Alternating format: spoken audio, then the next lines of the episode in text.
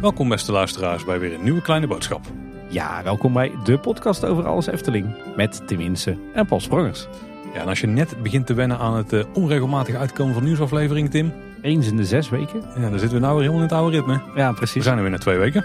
En dat is maar goed ook, want uh, we hebben weer uh, heel wat Efteling nieuws. Volgens mij meer Efteling nieuws onderhand dan uh, na zes weken zomerperiode. Ja, een paar huishoudelijke mededelingen nog voordat we erin duiken. Uh, we hebben weer een aflevering van De Buitenwereld uitgebracht. Zoals uh, inmiddels naar goede traditie weer uh, maanden nadat de reis is geweest. Maar ik heb mijn reisje richting het Oostblok, hm, grofweg, beschreven in uh, De Buitenwereld nummertje veertien. Ja, twee nieuwe afleveringen van De Buitenwereld in, uh, in twee weken. Dat uh, doe je goed, Paul. En nummertje vijftien is inmiddels ook al opgenomen. Ja, deze aflevering is niet alleen interessant voor uh, de luisteraars die ons graag horen praten over uh, het reizen. Maar uh, ook voor pretparkliefhebbers. Hè? Want jij hebt het daarin over uh, Tripsdrill, een parkje waar ik nog steeds graag naartoe wil. En het uh, Tropical Island. Dat is ook al een bekende leisure destination inderdaad. Ja. En ook belangrijk, de Glazen Bol tweeduizend drieëntwintig die komt er weer aan. En uh, die rust natuurlijk helemaal op jullie inzendingen van voorspellingen. En die kun je nog insturen tot en met tweeëntwintig september. Goed in de gaten houden, want uh, we nemen in de, de dagen daarna ergens die aflevering op. En we moeten op een gegeven moment gewoon een moment hebben dat je niks meer kunt insturen. Als je iets wil insturen, dan ga je naar kleineboodschap.com slash de glazen bol. Dat is ook de enige plek waar je ze moet insturen trouwens. Alles wat ge, getweet of uh, weet ik veel wat je tegenwoordig allemaal kunt doen, gedaan ge, hebt. Ge-x'd. Ge-x'd, ja, whatever. Die, die komen niet meer binnen. Of tenminste, die kunnen we niet hier meenemen, want we krijgen zoveel binnen dat er echt uh, niet meer te doen is. Dus ga naar kleineboodschap.com slash de glazen bol en dan kun je daar jouw voorspelling insturen en dan... Uh, hoor je misschien wel langskomen in onze aflevering. Ja, we willen natuurlijk vooral voorspellingen waarvan het, ja, die enigszins realistisch zijn. Hè? Dus waarvan het de kans vrij aanwezig is dat ze daadwerkelijk de komende driehonderdvijfenzestig dagen gaan gebeuren. Want ja, dan wordt het echt een spannend wedstrijdje tussen ons tweeën. Zeker, dat was het afgelopen jaar denk ik niet, maar ik heb het nog niet opgemaakt, de scores. Dus misschien uh, sta ik er beter voor dan dat ik denk. Er kan nog van alles gebeuren in die paar weken tijd, dat Paul, is ook nog in de wereld zo, dat is ook nog van zo. Efteling.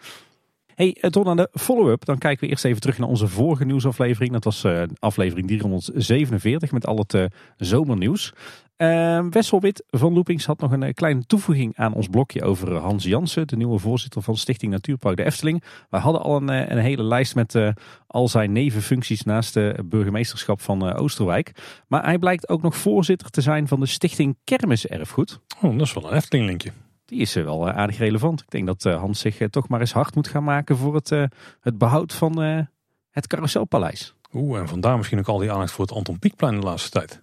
Wie weet. Nou, het zal wel meevallen, maar het is wel een linkje daar. Efteling en kermiserfgoed, dat is een uh, goede combi. Daar word ik heel vrolijk van. Zeker. En dan nog even over het onderzoek naar die nieuwe abonnementsvormen. Wij noemden in de vorige aflevering, nogmaals kleine disclaimer, die hebben we opgenomen een aantal uren nadat het nieuws uitkwam. Of tenminste dat die uh, onderzoeken rondgingen. Toen noemden we de prijzen van die abonnementen. Uh, per variant, maar het blijkt dat iedereen die de onderzoek heeft ingevuld, dat die andere prijzen voorgeschoteld heeft gekregen. Dus degene die wij hebben verteld, zijn niet degene die jij misschien hebt gezien in je onderzoek, of die andere mensen hebben gezien. Want door gewoon een diversere set aan prijzen uit te vragen aan een diversere set aan uh, mensen, dan krijgen ze een iets beter inzicht in van wat nou mensen echt een abonnement waard vinden. Ja, want voorheen hebben ze natuurlijk wel eens gevraagd hoeveel euro vind jij deze abonnementsvorm waard? Maar ja, dan wordt het toch een beetje dikke duim, natte vingerwerk. Maar nu hebben ze eigenlijk voor een andere aanpak gekozen, waarbij ze zelf prijs hebben bepaald. En ja, inschatten van ervaren mensen dit nou als betaalbaar of te duur of juist goedkoop. Ja, volgens mij hebben we in diezelfde aflevering ook geroepen dat de vriendentickets die bij de eh, abonnementsvormen zaten, een van de voordeeltjes die je daar hebt, die gratis zouden zijn. Maar blijkt dat die nog steeds eh, tegen vijftig procent korting gekocht moet worden. Voelt ook logischer. Ja, we begrepen ook dat de vragenlijst adaptief zou zijn. Hè? Dus die paste zich eigenlijk in de loop van het onderzoek aan... aan de hand van de door jou eerder gegeven antwoorden. Complexe onderzoeksmaterie. Hey, en minder complex als een opmerking van Tony Puik... kennen we denk ik ook wel als een van de beheerders van pretpark punt club. Die vertelde dat de afleveringen van Joki... die recent op YouTube zijn gezet door de Efteling... dat die helemaal niet nieuw zijn... maar dat die al langer te zien waren op Videoland... maar recent is toegevoegd aan YouTube... Nou ja, dat kon ik niet weten, want ik heb geen Videoland. Maar leuk om te zien dat de Efteling eh, Joki-afleveringen blijft toevoegen op YouTube. Want er zijn weer twee nieuwe. Eentje over de flamenco en eentje over schapen. En tot slot nog een, een kleinigheidje uit een van de vorige afleveringen. Uh, het viel mij een tijdje terug op dat er uh, een bug in de Efteling-app zat. Hè. Je kan daar de attracties of de winkeltjes of de shows uh, tevoorschijn toveren... als je uh, een van de tapjes omhoog schuift in de app... En, en daar zit een bepaalde sortering in. En uh, voorheen kon je dan zelf kiezen voor de, de wijze van sortering van A tot Z of relevantie of iets dergelijks. Uh, en de bug die was dat iedere keer dat je die app opnieuw opstartte, dat die dan weer was vergeten welke sortering je had gekozen. enigszins irritant misschien, maar uh, die bug die is inmiddels uh, gefixt. Hij onthoudt weer gewoon netjes uh, welke sortering jij wilt van uh, de attracties uh, in de app.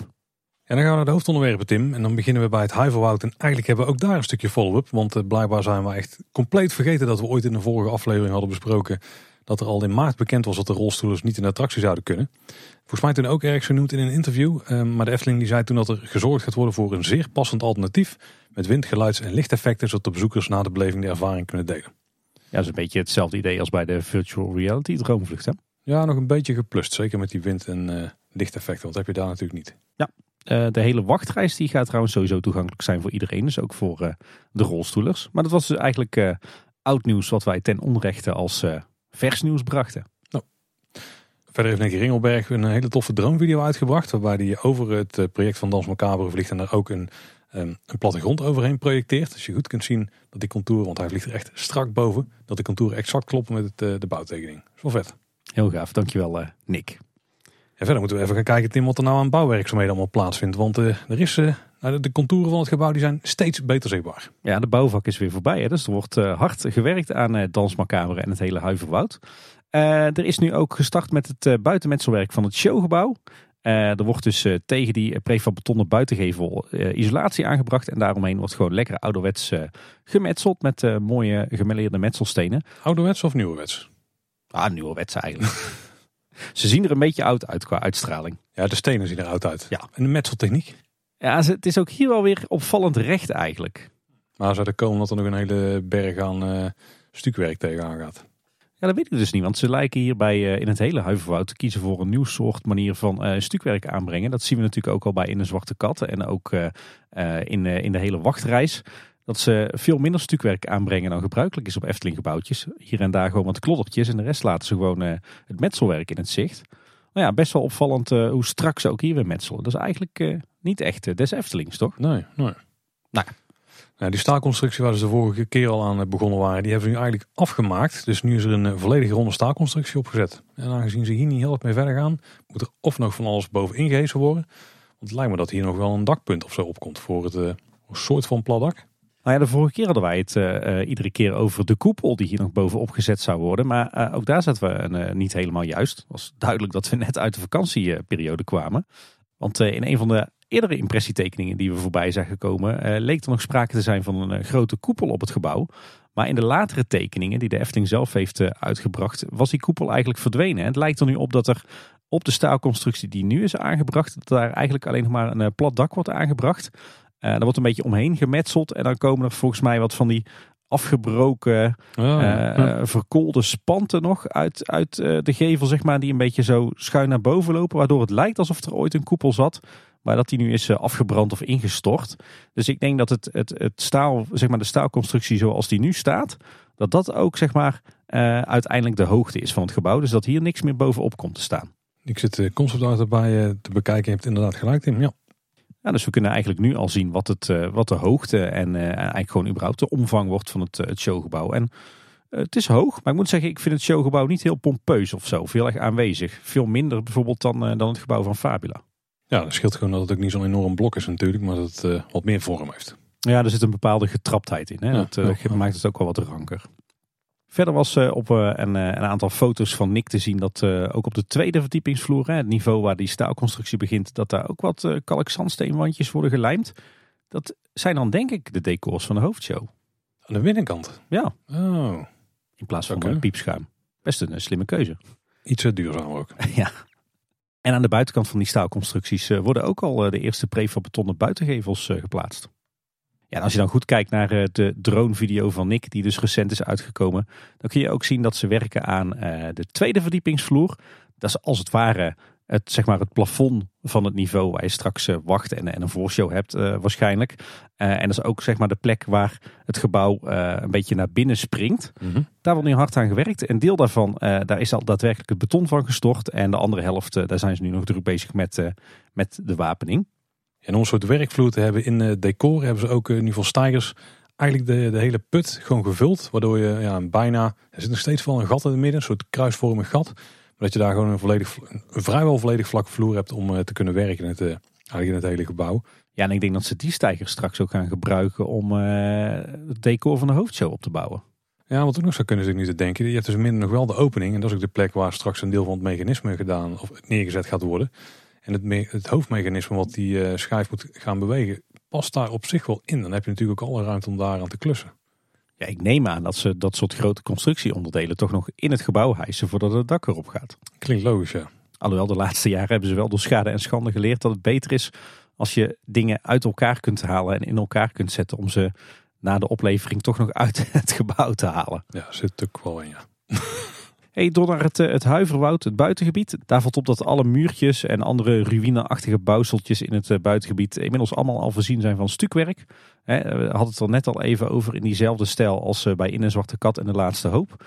Uh, dus een kloddertje hier en een kloddertje daar voor de wat oudere luisteraars. Een element wat er dan uh, anders uitziet is het mausoleum. Dat uh, gebouwtje in, uh, op het kerkhof, hè, waar waarschijnlijk wel iets met effecten gaat gebeuren. Dat is namelijk volledig gestuukt. En ook al voorzien van sierlijsten en zelfs van piekse krullen. En er lijkt inderdaad vlak onder het dakje een soort van rand te komen met daarin iets van speakers of iets dergelijks. Hm. En dat heeft echt die klassieke, typische Eftelingse uitstraling met heel veel stukwerk en, uh, en scheurtjes. Ja, dat gaat er heel wat uitzien, ja. En net als die portaalentree trouwens, want die is ook al volledig opgemetseld en gestuukt. En die lijkt echt één op één op die impressietekening die we een hele tijd geleden hebben gezien. Ja, met die hele toffe drakenkop erin verwerkt, hè? Ja, daar gaan we straks toe naar binnen lopen, Tim. Ja, ik heb ik er, heb... kan niet wachten. Ik wou zeggen, ik heb er nu ook al zin in. Hey, iets wat ik me nog afvroeg, hè. Uh, ze hebben natuurlijk een tijd geleden naast het Gildenhuis, zeg maar de werkplaatsen van de Efteling, hebben ze een, een grote groene loods gebouwd. Uh, en er staat nu ook een grote extra tent naast. Zouden ze daar misschien bezig zijn met het, uh, het bouwen van het decor voor in Danse Macabre? Helemaal daar? Ja, het zou kunnen, maar dat is wel een eind weg, hè? Ja, maar er is niet echt een voorziening om, uh, om grote decors te bouwen op het bouwterrein. Nee, daar heb je wel een punt. Kijk, want we zagen natuurlijk bij Symbolica dat er zo'n enorme nishut of zo'n Romneylood stond op de speelweide. Dat, uh, die werd gebruikt om de grotere decors uh, te vervaardigen van tevoren en daarna de attractie in te transporteren.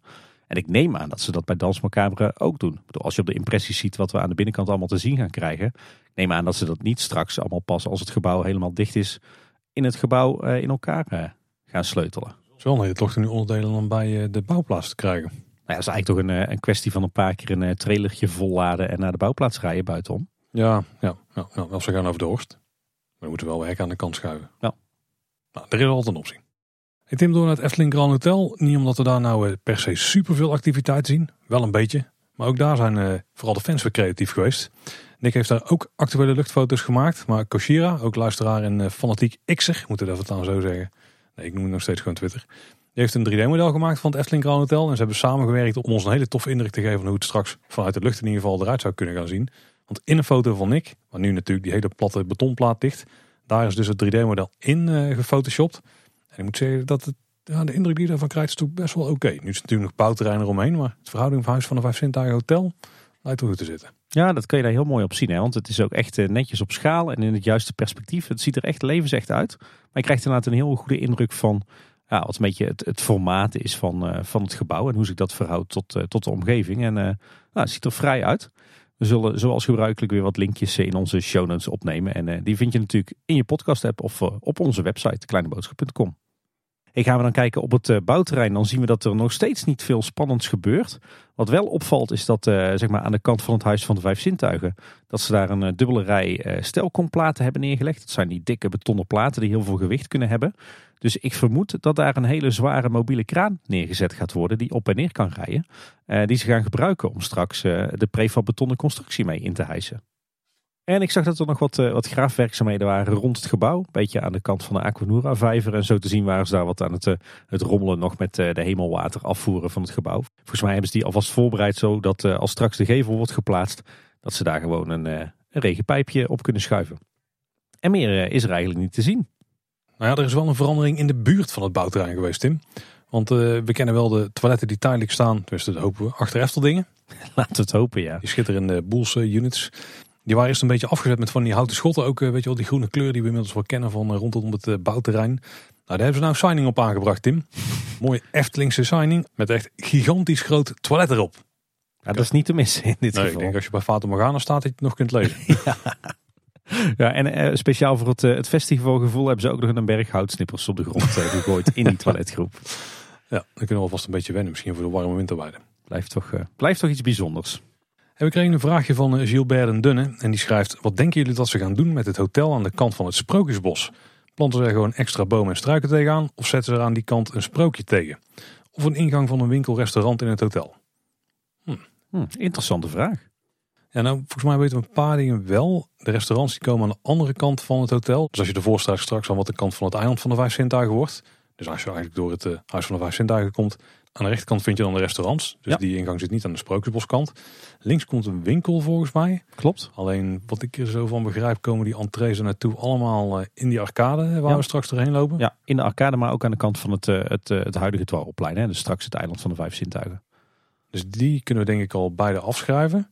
Uh, het lijkt in de tekening een back-of-the-house terrein te worden. Ja. Dus ja, Efteling kennende nieuwe stijl komen daar een hoop schuttingen. ja, en coniferen. En coniferen. Maar ik hoop eigenlijk dat ze er ook een beetje weer met de grondwal uh, af gaan schermen. En dan daar een hoop groen op. Gewoon lekker dicht laten groeien. Nou, er zal er wel een conifeer tussen zitten. En wat hier natuurlijk, hè, want die blijft ook altijd uh, groen. Ja. Dan is al afgeschermd. Misschien nog een hekje of zo ergens erbij. Maar ik denk dat we niet veel meer moeten wachten dan dit. En misschien dat ze met een slim balkonnetje een beetje het zicht wegnemen vanaf de kamers die aan die kant zitten. Ja, er gaan natuurlijk ook wel wat geruchten dat, er, dat het hotel ook een speciale toegang tot het Sprookjesbos zou krijgen. Hè, waarmee de hotelgasten uh, het Sprookjesbos in kunnen, al dan niet tijdens de openingstijd. Dus het zou kunnen natuurlijk, want aan de kant van het Sprookjesbos daar komt straks de lobby van het Efteling Grand Hotel. Maar goed, er is eigenlijk niks op de bouwtekeningen die zijn ingediend bij de bouwaanvraag wat daarop wijst. Nou. Dat is meer echt een, een blinde muur. En aan die kant van het, het hotel zit ook vooral uh, allerlei back-of-the-house voorzieningen en kantoren en dergelijke. Ja, wat we natuurlijk wel zien hebben gezien op de tekeningen is dat zeg maar tussen de, ja, hoe noem je dat, de statige oprijlaan van het hotel en het Sprookjesbos, dat we daar ook een beetje een groen, groen gebiedje krijgen. Hè, met uh, wat, wat, wat vijvertjes en watervallen, wat rotswerk en wat, wat groen. Uh, dus ik denk dat ze dat inderdaad wat, wat gaan doortrekken. Dus uh, ja, wat mij betreft uh, wordt die ruimte gewoon uh, lekker groen opgevuld. Zodat we straks ook uh, uh, niet meer zoveel zicht vanuit het Sprookjesbos op het Efteling Grand Hotel en het Huis van de Vijf Zintuigen hebben. Wat je nu natuurlijk vanuit de hoek bij uh, uh, Vrouw Holle, Kleine Boodschap, maar ook de Trollenkoning wel heel erg hebt. Wat mij betreft uh, planten ze dat lekker dicht aan met, uh, met groen. Ik verwacht daar uh, zeker geen sprookje. Maar misschien wel een, uh, een paadje om vanuit het hotel uh, het Sprookjesbos in te kunnen. Ja, maar ik weet niet of we daar een losse uitgang voor krijgen. Ik denk dat, er dan, dat je misschien via bandjescontrole of net wat dan ook, dat je zo het Sprookjesbos dan in zou kunnen komen. En dan kan die ingang tot het Sprookjesbos eigenlijk overal liggen aan de korte kant van de, wat ooit parkeerplaats was in ieder geval. Ja. Nog een vraag, Tim, in dit geval van Alex. Die schrijft, hoi Tim en Paul, zou het kunnen zijn dat het hotel grotendeels prefab elders geproduceerd wordt, zodat de C O twee uitstoot dan niet in het park gebeurt? En er zodoende anders gecalculeerd kan worden ten aanzien van de bouw en de uitstoot daarvan. Groetjes Alex. Nou, de C O twee uitstoot in ieder geval niet. Maar de stikstof misschien wel, maar volgens mij zijn ze daar nu, nu nog niet zo mee bezig. Of was dat wel relevant in? Nee, want op het moment dat die, die strengere stikstof, stikstofregels van kracht werden, toen werd eigenlijk besloten dat die regels niet van toepassing waren op projecten waar al vergunning voor was verleend. En toen was de vergunning voor het Efteling Grand Hotel ook uh, al verleend. Dus stikstofuitstoot is nog niet zo'n issue uh, bij de bouw van het Efteling Grand Hotel. Maar anders zou je inderdaad kunnen betogen, hè, als dat wel een issue is, dat het inderdaad uh, gunstiger is om zoveel mogelijk bouwactiviteiten uh, elders uit te voeren. Mits dat dan natuurlijk niet bij een Natura tweeduizend gebied is. Nee, wat dat betreft inderdaad een goed inzicht Alex. Dit zou in de toekomst wel een trucje zijn wat ze kunnen gaan toepassen bij andere projecten die nog moeten gaan komen. Want het scheelt wel echt een berg als je het niet uh, op locatie doet met een hoop uitstootgevende apparatuur en zo. Nu heb je alleen de hijskraan nodig. Ja, absoluut. Dat is zeker een oplossing. Alex, die moet maar bij een adviesbureau gaan werken. Ik denk dat hij goud geld kan verdienen. Ja, inderdaad, ja. Hey, de zomerefteling die is afgelopen. We gaan natuurlijk weer richting de herfst. Hè, en de zomermaanden en vooral de vakantieweken die zijn voorbij. Dus de zomerefteling, Tim, die is ten einde. Ja, en ik weet dat ik de vorige keer nog tegen jou betoogde dat ik uh, dit jaar weinig urgentie voelde om een keer 's avonds naar de zomerefteling te gaan. En echt uh, twee dagen na opname ben ik... Uh, alsnog 's avonds naar de Efteling gegaan. Wel overigens met het, uh, het hele gezin.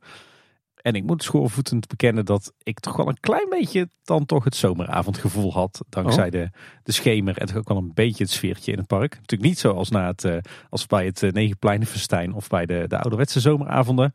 Maar ik voelde wel weer een klein beetje die, uh, die kriebels, moet ik zeggen. Ik moest ook wel lachen. Ik weet dat er de afgelopen weken behoorlijk wat kritiek is geweest op uh, de Sterk Staaltje Staalkrachtshow en uh, D J Dizzy. En dan met name de muziekkeuze van D J Dizzy. Hè, wat uh, ja, eigenlijk een beetje random top veertig muziek uh, was. Af en toe zelfs een beetje standmuziek. Maar ja, niet om het een of het ander. Maar ik moet zeggen dat juist op het Ruigrijkplein, dat dat eigenlijk het plein was in de Efteling dit jaar waar ik de meeste zomeravondsfeer vond hangen. Oh, superleuk, die interactie met, uh, met de kids van de Sterkstaaltje Staalkrachtshow. En ja, ja, en die feestmuziek, ja, dat associeer ik op de een of andere manier toch wel weer met een festival in de Efteling. Dus ik moet zeggen, wij hebben echt een ongelooflijk leuke avond gehad in de Efteling. Lekker daar gegeten, gewoon frietjes, kroketjes. En afgesloten met een, een Aquanura in de schemer. Ik, uh, ik voelde hem toch wel weer. Ja, om het park weer een beetje in de standaard uitvoering te krijgen, Tim, zijn ze ook begonnen met de afbraak van uh, alle aangeklede pleinen.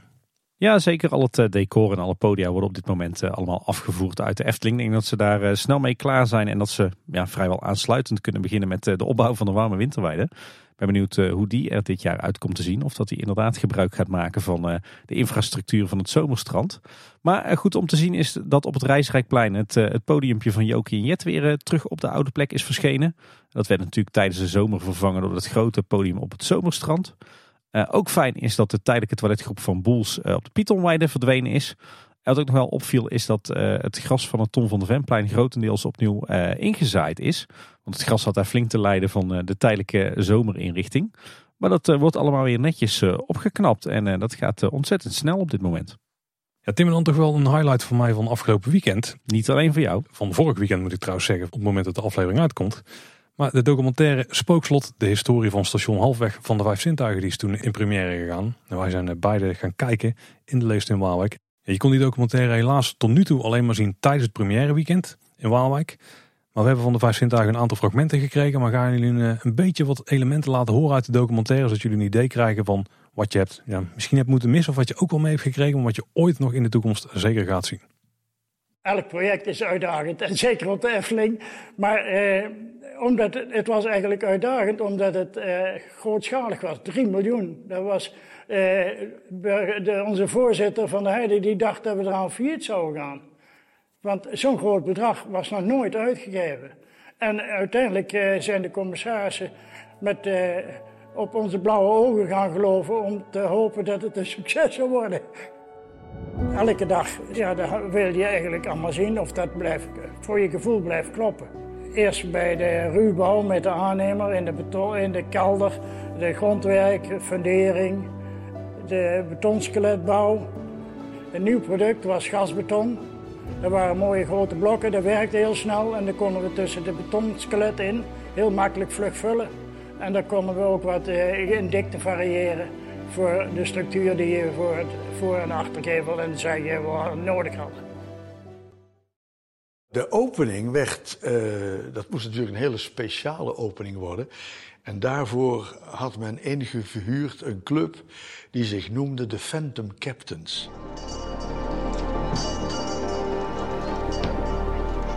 We seated the minister and I was up there to carry out the exorcist ritual. Captain said, horror in Captain. Death is certain. Only the hour is uncertain. I also had packages of salt, which I proceeded to um, throw around this, this ramp, uh, as it were, to keep away the devils. Nou, Tim, we hebben nog een beetje kunnen nagenieten hè, met die fragmenten. Fantastisch. Wat vonden we nou zelf van uh, de docu? Nou ja, ik weet niet wat jij ervan vond, want we zijn allebei uh, op een andere dag naar de docu geweest. Maar ik heb echt van begin tot eind uh, zitten genieten. Zo mooi. De jongens van de Vijf Zintuigen hebben zo'n prachtproduct hier weer neergezet.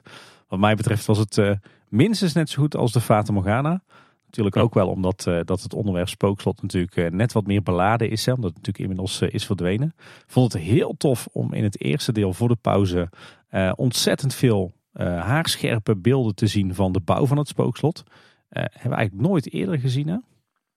Oeh, ja, nou, er zaten sowieso nieuwe beelden bij. Ik heb wel eens ooit wat foto's gezien en zo, maar dit uh, nou, was heel vet, ja. ja. Heel tof en ook, ook aan, heel veel uit, aandacht bijvoorbeeld voor uh, de openingsceremonie. Beelden van Kate Bush die we nog nooit hadden gezien. Uh, hele mooie fragmenten uit het oude interview uh, van de Vijf Zintuigen met uh, Tom van der Ven. Ik moet zeggen dat ik daar dan toch af en toe wel een klein beetje van vol schoot. En het tweede deel, ja, daar werken ze op een gegeven moment toe naar uh, de laatste weken van het spookslot. En Oeh. dan uh, ja, die beelden van de spooknacht, de beelden van, van de sluiting, de reactie van de oud-Eftelingers op het feit dat het spookslot er niet meer staat. Zo Mari die volschiet en Lex die volschiet, ja. Ik weet niet of ik het uh, durf toe te geven, maar ik heb uh, op een gegeven moment toch wel een paar traantjes weggepinkt in de leest, hoor. Dat, uh, ja, het, uh, hij hakte er uh, ontzettend uh, hard in bij mij, die documentaire. Weet je wat ik erbij had? We hebben natuurlijk in de afgelopen twee jaar hebben we echt enorm veel van het Spookslot gezien. Hè? Sinds dat we wisten dat het ging sluiten. Toen hebben we zoveel beelden van die, uh, van die show gezien dat het, ik ben er misschien een beetje immuun voor geworden of zo. Het gevoel wat daarbij uh, beheerst. Of het is misschien een beetje normaal geworden dat we die zien. Maar ik had twee momenten dat ik echt even, uh, dat ik het echt even voelde, weet je wel. En de eerste was, dat, dat vond ik dan zelf dus de meest vreemde, maar dat was een shot waarbij je de, de gaanderij ingaat.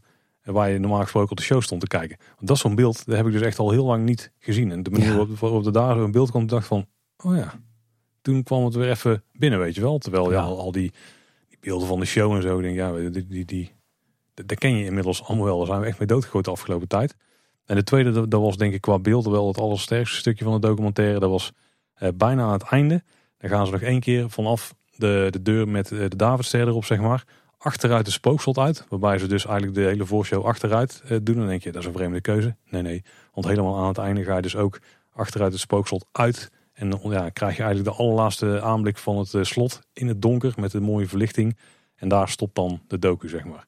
Met ook een stukje van het verhaal dat wordt verteld in de voorshow. Nou, dat was ook wel echt, ja, heel sterk. Ja, dat was wat dat betreft uh, uh, denk ik wel een van de emotionele hoogte- of dieptepunten van uh, de, de docu. Het is maar net hoe je het wil zien. Ik vond trouwens wel ijzersterk dat ze afsloten inderdaad met en de verwensing is verbroken. Wat wat mij, mij betreft overigens ook echt een fantastische subtitel was geweest voor deze docu.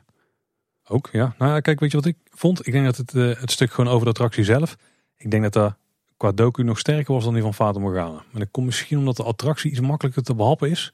Omdat je dan het hele verhaal van tevoren gewoon bijna volledig kunt vertellen, zeg maar, met iedereen die er nog iets van kan vertellen. Maar ik moet zeggen, Ton die geeft ook een sterk staaltje attractieontwerp les tijdens die docu. Het is echt een heel mooie, ik denk een minuut of anderhalf, twee in, waarin die gewoon volledig uitlegt hoe je tot een attractie ja. komt en hoe je alle keuzes daarin maakt. Dat vond ik trouwens ook wel bizar. Ik weet niet of jij dat zo ook voelde, maar als je tussen de docu kijkt, die oude beelden van Ton uit tweeduizend twaalf, die zijn zo sterk geknipt ja, en in die docu verwerkt ja. dat het echt is alsof Ton nog leeft. Ja, dat klopt. Ja. Dat is ook bizar. Maar dan het geluk wat de Vijf Zintuigen hier heeft gehad, is dat het Spookslot ook is gesloten, waardoor je er echt een rond verhaal van kunt maken. Er zit ook echt een eind aan. Kijk, bij de Fata Morgana docu, ja, werk je toen naar de opening of zo, of naar de updates of naar de rand, want er was ook aandacht trouwens voor de updates die in het Spookslot zijn ja. geweest. Dat stuk vond ik super sterk. En daar hebben ze nog een paar ja, mooie nuggets erbij gedaan. Die gaan niet specifiek over het Spookslot, maar een beetje dingen die eromheen zijn gebeurd, verhaal die we nog niet kenden, zeg maar. Vooral heel erg veel over de opening. Uh, wat wel tof is door uh, degene die toen het entertainment heeft geregeld. Een, een Britse kerel. Echt een fantastische vent. Ja, die kon, kan me ook stellen. Ja. en, en daarbij overigens ook hele toffe beelden uit de rest van de Efteling in de jaren zeventig. Ja, ook ja, zeker. Met onder andere Station Noord. Volgens mij hebben we nog nooit zoveel gezien van dat station. Want in het café-restaurant was een openingsdiner. Nee, dat was in het, het Oude Witte Paard. Ja, jawel, jawel. Maar zou dan naar Station Noord zijn gegaan? Ja, dat ging over een aantal acts die zij in de weken uh, voor, uh, daarvoor hebben uitgeprobeerd in de Efteling. En over iemand die een onderzoek heeft gedaan naar een andere mogelijke invulling. Een alternatief voor het Spookslot. En ik vond ook dat ze goed uitlegden waarom het Spookslot nou moest sluiten. Uh, want dat is natuurlijk ook een ding wat altijd om ging, maar wat dan lastig werd begrepen. Maar hier hebben ze denk ik ook, nou, misschien maar een minuutje of anderhalf voor genomen. Maar daarom wordt het gewoon wel zo klaar als een klontje waarom het gewoon echt niet meer kan. Ook door wat hints die je krijgt aan het begin van de documentaire.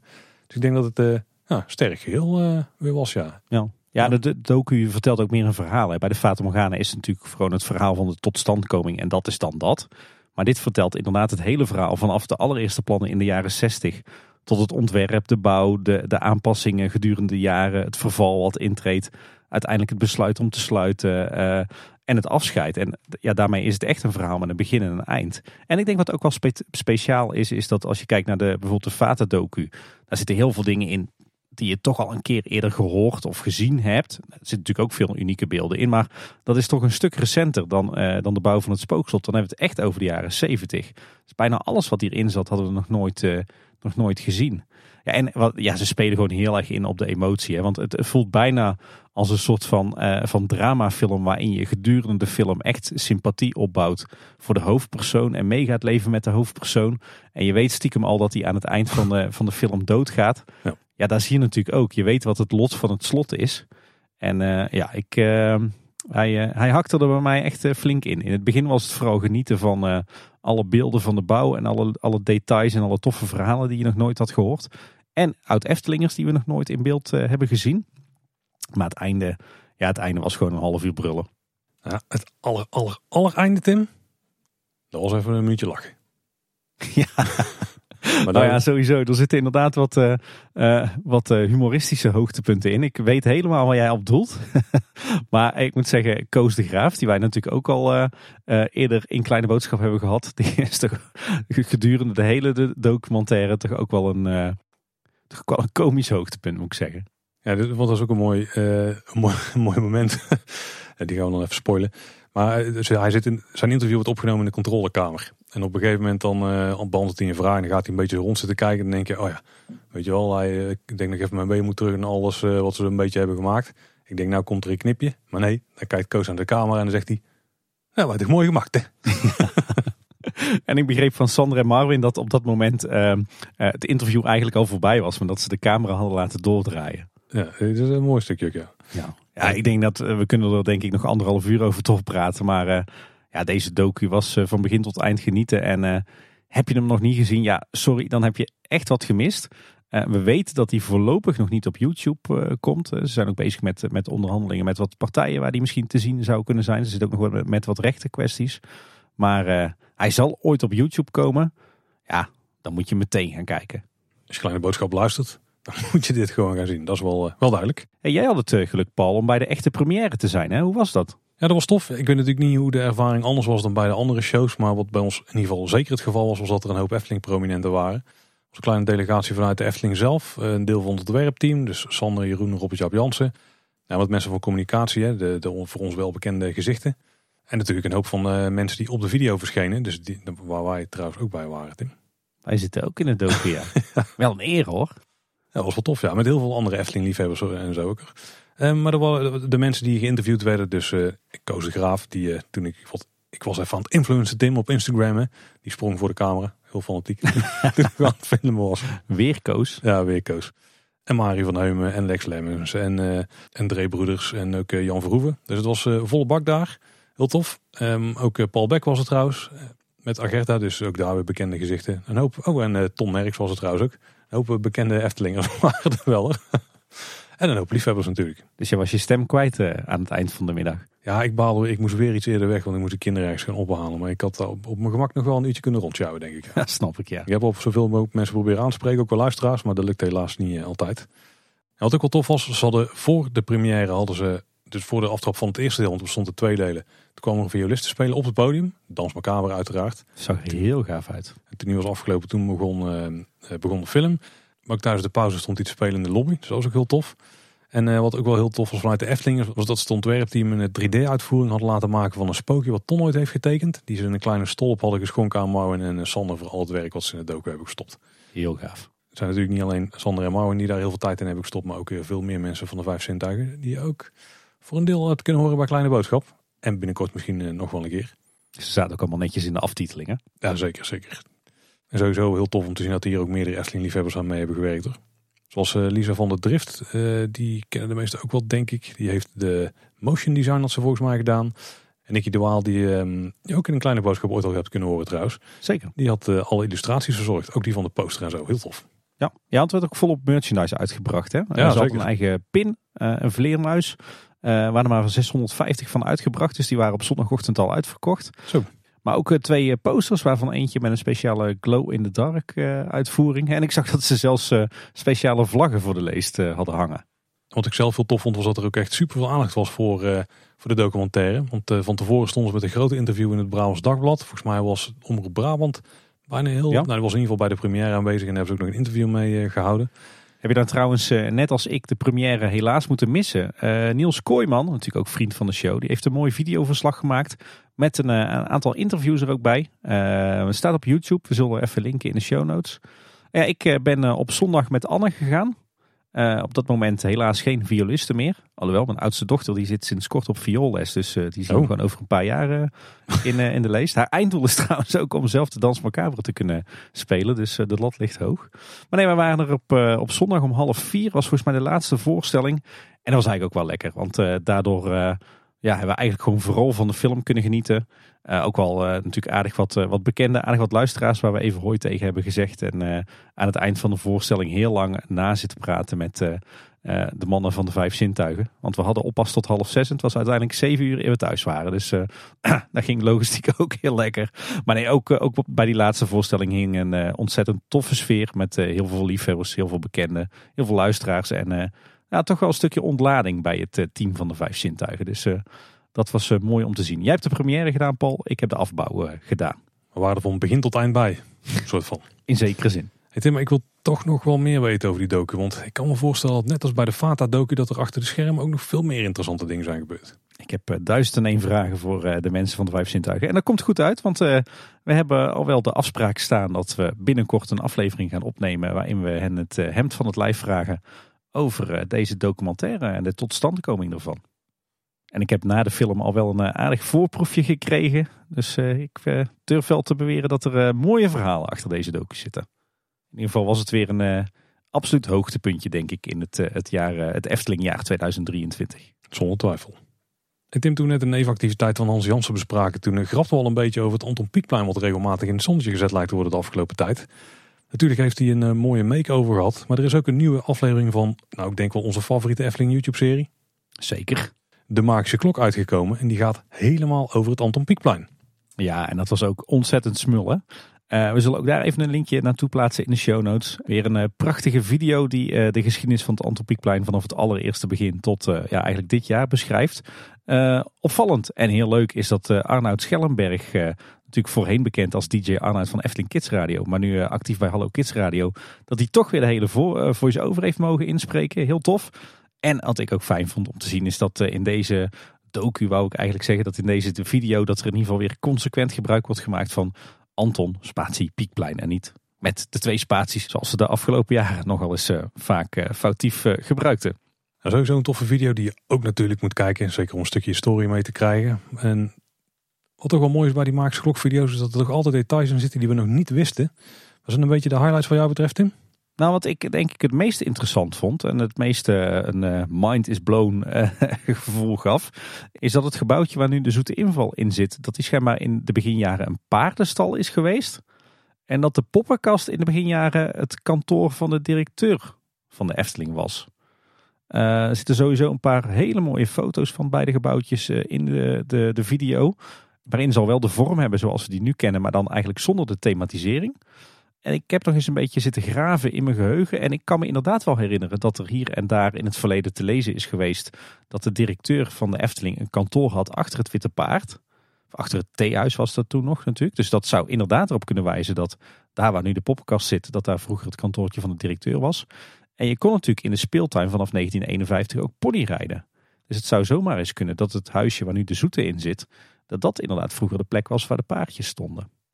Oh, wow. En dat is dus blijkbaar in negentien vierenvijftig, toch drie jaar na opening, is, dat, uh, is die invulling van die huisjes gewijzigd. Iets dat natuurlijk recenter ook is gebeurd, hè, want uh, de oude E H B O-post van de speeltuin is natuurlijk later omgebouwd naar, uh, naar Leedhuis, waardoor die helemaal in het Lavelaar paste. Dus dat is een soort van metamorfose die ze wel vaker hebben toegepast in, uh, in dat gebied. Nee, dat was echt wel een, een eye-opener en een stukje Efteling-geschiedenis wat volgens mij nog niemand uh, kende. En wat ik verder wel tof vond, uh, was uh, een stukje voice-over bij een oude poppenkastvoorstelling. Volgens mij ingesproken door, uh, door Theo Hochwald. De identieke stem met het, uh, het verhaaltje bij de, het Kinderspoor. Uh, een hele leuke foto van de gekroonde eend toen hij nog in de speeltuin stond. Met een soort ja, rode schoentjesachtige achterwand. Hè, zo'n platte rots, rotswand als het ware. En sowieso heel veel toffe beelden van uh, de oude speeltuin. Van de smulpaap in zijn oude verschijningsvorm. Van uh, Pieter Smeerpoets toen het nog zo'n pergola was. Maar ook uh, hele coole foto's van Game Gallery West. Zeg maar de evenknie van de huidige Game Gallery. Maar dan dus uh, uh, op de plek waar we nu de smulpaap vinden. Ik weet nog dat ik uh, samen met mijn opa daar geregeld uh, blikken ging gooien. Dus het was heel tof om daar nog wat uh, beelden van te zien. Natuurlijk uh, het kinderbadje met de olifant. En ook wat uh, beelden van uh, de bouw van het, uh, het nieuwe gedeelte van het Anton Pieckplein in tweeduizend drie. Waarbij ook uh, Michel Andulk nog even in beeld komt. Ja, ook tof ja. En er is gewoon nog meer te doen rondom het Anton Pieckplein. Want ook is er een nieuw album verschenen op de verschillende streamingsdiensten. Al heb ik hem op Apple Music nog niet kunnen vinden. Met drie nummers die over het Anton Pieckplein gaan. De titels die zijn Op het Anton Pieckplein, Poppenkast en Muziekdoosje. Dus we zullen ze herkennen van het nieuwe Anton Pieckplein. Ja, dat op het Anton Pieckplein is volgens mij de compositie die René Merkelbach heeft geschreven voor het uh, draaiorgel van de Vermolenmolen. Hè? Ik heb zo zelf nog niet gecheckt, want het zou zomaar kunnen. Bij de Olijke Tweeling lijkt trouwens ook nieuwe achtergrondmuziek te draaien. Ik weet niet of dat een van die tracks is van die, uh, die serie die is uitgekomen, van die drie nummers. Nou, ik heb wat fragmentjes gehoord, volgens mij bij Niels Kooijman. En uh, dat lijkt een speeldoosje te zijn. Dus zou dat dan dat nummer muziekdoosje zijn? Ja, ja, zou zomaar kunnen. Ja. Dat is ook wel uh, logisch, hè? Want dat betrek je eigenlijk het, het hele Anton Pieckplein erbij, hè? Bij die, uh, die soundtrack. Ja. Vorige nieuwsaflevering toen had het er al over dat er een nieuwe plattegrond was. Daar stonden dan uh, de nieuwe elfjes voorop uit Droomvlucht. Maar er was één wijziging aan de plattegrond zelf die we over het hoofd hebben gezien. Want het Poppenkasttheater op het Anton Pieckplein is nu ook officieel toegevoegd aan die plattegrond. Ja, dus dat is nu ook echt een uh, attractie in het Marenrijk. In één stukje hebben ze dan wel opgeruimd. De fietsmolen die is inmiddels volledig verdwenen. Je bedoelt het uh, luxe overdekte terras? Uh, wat een tijdje was geweest. Nou, ik bedoel vooral uh, de zweetmachine. Ja, want we hebben er veel plezier op gehad uh, toen hij het nog deed. Ik heb volgens mij eerder laten ontvallen van wat zou toch leuk zijn als hij er uh, gewoon permanent zou staan. Maar als ik zie hoe storingsgevoelig dat hij was de afgelopen maanden, dan is het misschien maar beter, uh, beter van niet. Hey Tim, ik ga het slechtste bruggetje maken van de afgelopen jaren, denk ik. Maar stel ze hadden nou uh, het spookslot beter onderhouden. Had misschien een anders beloop gehad. Maar eens kijken wat er nu wel al onder het land gebeurt, Tim. Je hebt uh, goede zelfkennis, dat blijkt, hè, Paul? Ja. Ja. Nou ja, onderhoud, laten we meteen uh, richting de Aquanura-vijver gaan. Want uh, daar viel me uh, vorige week, toen ik dus uh, 's avonds naar Aquanura aan het kijken was, uh, op dat er volgens mij uh, nieuwe vlammenwerpers zijn. Die uh, veel krachtiger uh, het gas uh, wegspuiten dan de, de vorige vlammenwerpers. En daardoor uh, zijn ze ook bedrijfszekerder. Hebben ze misschien wel weggehaald bij Raveleijn. Daar werken ze iets te goed. Ja, nou ja, volgens mij werken ze daar met een ander soort brandstof dan, uh, dan hier. Maar uh, je kon in ieder geval ook heel, uh, heel goed horen dat dit uh, volgens mij een ander type uh, vlammenwerper is. Leuk voor thuis. Flamberen gaat dan wel een stuk makkelijker. Ja, of onkruid bestrijden. Ja. Hey, de vorige aflevering was natuurlijk ons uh, interview met Mark Janssen, het uh, hoofd uh, technisch ontwerp, die ons uh, eindelijk wat meer kon vertellen over het uh, energiesysteem in Anderrijk. Nou, de werkzaamheden daaraan zijn inmiddels uh, afgerond. Uh, mooi om te zien dat uh, bij de zijgevel van het uh, Efteling Theater, dat ze daar uh, de hele buitenruimte weer netjes gefatsoeneerd hebben. Het straatwerk ligt er weer netjes in. En uh, er ligt daar ook een uh, mooi plantvak klaar om uh, die uh, groene bunker weg te planten. Dus ik vermoed dat dat uh, uh, ergens in oktober, november gaat gebeuren. Dan valt dat gebouwtje hopelijk uh, mooi weg uh, achter het groen. En uh, ook bij uh, de bunker achter Fata Morgana hebben ze de grondwal weer netjes aangeheeld uh, aan het gebouw. Dus ik verwacht dat het uh, ook daar netjes uh, achter het groen zal verdwijnen. Dan uh, door naar de Padoespromenade. Daar hadden we natuurlijk een paar weken geleden over uh, die nieuwe zwarte keien die op een aantal uh, plekken in het midden van uh, de promenade zijn verschenen. Hè. Die liggen daar, uh, lagen daar in een soort van grid. Um, en die kwamen af en toe helemaal los te liggen. Dacht misschien omdat de veegwagen dat grit wegzuigt en uh, nou ja, dan liggen die, uh, hebben die dingen gewoon geen steun. Uh, dat zorgde voor de nodige keien die uh, schots en scheef lagen en uh, wat valpartijen. En de Efteling heeft er nu toch voor gekozen om dit uh, permanent te verhelpen. Want uh, op dit moment zijn ze druk bezig om uh, tussen die uh, grote zwarte keien een uh, voeg aan te brengen van een soort, uh, ja wat zal het zijn, een beetje cementachtig product. Maar waarschijnlijk zit daar een uh, kunsthars of een uh, epoxy doorheen. En daardoor liggen ze straks Uh, muur en muur vast. Goede verbetering lijkt me. Ja, inderdaad. En uh, om dat voor elkaar te krijgen, uh, want het, uh, het is natuurlijk de Padoespromenade, natuurlijk de, de hoofdader van je park, uh, werken ze eigenlijk uh, op doordeweekse dagen, waarbij ze eerst de ene helft van de promenade aanpakken en dan de andere helft. En, uh, en de bezoekers die uh, leiden ze dan langs de werkzaamheden met, uh, met van die Eftelingse bouwhekken. En Polderskeuken is een hele tijd geleden onderhoud geweest. Inmiddels zijn nu daar ook de kist, de jute zak en dergelijke in de touwen die aan de huisballen hangen daar terug. Maar dat is ook een kleine nieuwe toevoeging, want er is ook een blik met donuts te vinden nu. Referentie naar het rondje van de molen natuurlijk aan de andere kant van het pand. Ja, precies. Hey, in de Fata Morgana zijn al een tijdje wat uh, problemen in de martelscène. Laat maar raden, door de mensenrechten geschonden daar. Dat sowieso. Maar je hebt er ook zo'n tafereeltje dat een van de slaven aan een hendel trekt. En dat er dan met een leren band wat tandwielen in beweging worden gezet en een blaasbalg. Mm-hmm. Nou, dat tafereeltje dat staat al een tijdje stil, dat is defect. Als we het dan toch hebben over een tijdje defect, dan gaan we door naar het Ruigrijk. Uh, daar hebben we natuurlijk de Halve Maan, toch een beetje het zorgenkindje van de Efteling de afgelopen zomer weer. Die werkt inmiddels weer en een woordvoerder van de Efteling die laat weten het probleem is gevonden en er wordt nu continu gemeten of de attractie nog voldoende functioneert. Uh, en hij bevestigt dat er echt geen plannen zijn voor sloop of vervanging. Uh, nou heb ik inmiddels het geluk gehad om in de attractie te zijn geweest samen met de dochters. Uh, dus ik heb even de proef op de som genomen. En ik moet zeggen, de ritervaring die is eigenlijk weer gewoon uh, gelijk aan uh, voorheen. Aantal dingen die opvielen is dat er volgens mij flink gewerkt is aan de aandrijving van het schip. Het schip wordt natuurlijk voortbewogen door uh, autobanden die tegen de onderkant van het schip aandraaien. Een van de, ja wat is dat? Is het een lager blok of misschien een tandwielkast waar uh, die banden in draaien? Die is gloednieuw. Dus wellicht dat er toch inderdaad flinke problemen waren met uh, de aandrijving. Uh, als het inderdaad een tandwielkast uh, was die is gesneuveld, dan ja, kan je dat een beetje vergelijken met de versnellingsbak uh, van, je, van je auto. Dan heb ik ooit een hele oude Volvo vierhonderdveertig gereden, waarvan tijdens het rijden de versnellingsbak compleet aan gort ging. En dan kan je vertellen, dat is een hoop ellende. Dat klinkt niet goed, Tim. Nee.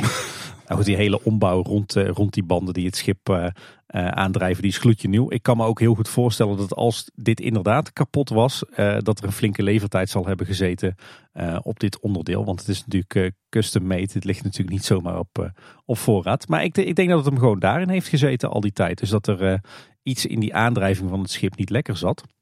Overigens zitten er sowieso op allerlei plekken in de put onder het schip uh, nieuwe componenten in en rond de aandrijving. En ook iets grappigs wat mij opviel toen wij in de wachtrij stonden voor het, uh, het schip. Is dat uh, iedere keer dat de motoren starten om het schip uh, zeg maar in beweging te brengen. Dan dipt blijkbaar de spanning in het stroomnet een beetje. Want dan springt de noodverlichting aan. Huh? Ja, dan hangt natuurlijk in de wachtrij noodverlichting voor het geval dat de stroom wegvalt. En uh, ja, dan moeten mensen natuurlijk toch oh. veilig weg kunnen komen uit het gebouw. Dus er wordt net iets te veel stroom weggetrokken waardoor die dingen aanschieten. Ja, dat is echt heel grappig. Daar moet je maar eens, uh, moet je maar eens op letten. Oké. Okay. Er zijn er betere storingen in. In het Ruigrijk lijkt een nieuwe trend te zijn geboren. Want we hadden de vorige aflevering al over de oude tuffelbaan. Er waren een hoop nieuwe bordjes waren verschenen met allerlei veiligheidswaarschuwingen. Nou, de volgende attractie die aan de beurt is lijkt de Baron achttien achtennegentig. Want daar vinden we nu een overvloed aan bordjes met de pictogrammen en de tekst. Iets verloren, meld je bij een medewerker. Uiteraard in vier talen.